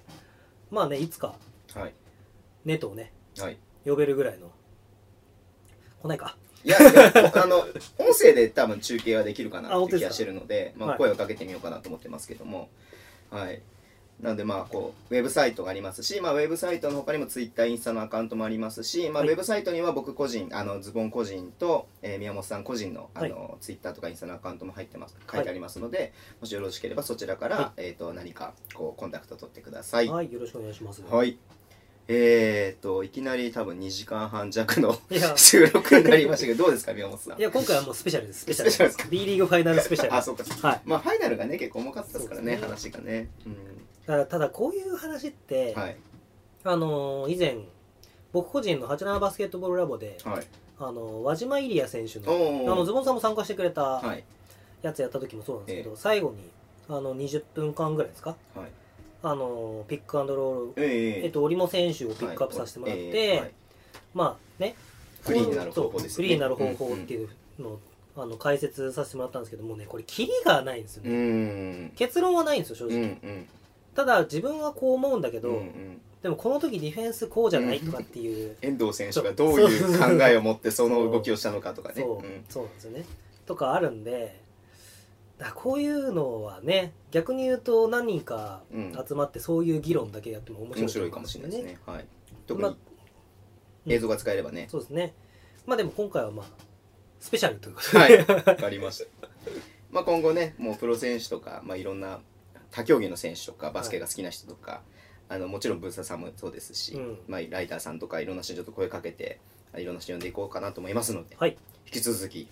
よろしくお願いします。よろしくお願いしますは大丈夫ですか最後何か。いやもう本当 にね僕からもじゃあ、あのなんていうんですかね結構僕もいろいろこういろんな競技見させてもらってる中ではい。発信する場所欲しがってる方ってたくさん。んいらっしゃるので、はい。ぜひですねバスケなんだったらもう興味な くてもねこう僕個人としてははいサッカー野球、はいラグビー、はい。えーアルティメット、うん。車椅子バスケ、はい。まあ、その辺ギターピアノギター、ピアノ。はママレードボーイい。マーマレードボール まあ、その辺カバーできますんで、はい。ぜひ余計な僕のパスを受け取ってもらはえいれ。ばと思いますのでよろしくお願いします。じゃあまた来週もはい、やっていきますので、楽しみにしててください。はい、じゃあ今週はこれでお別れです。ありがとうございました。ありがとうございました。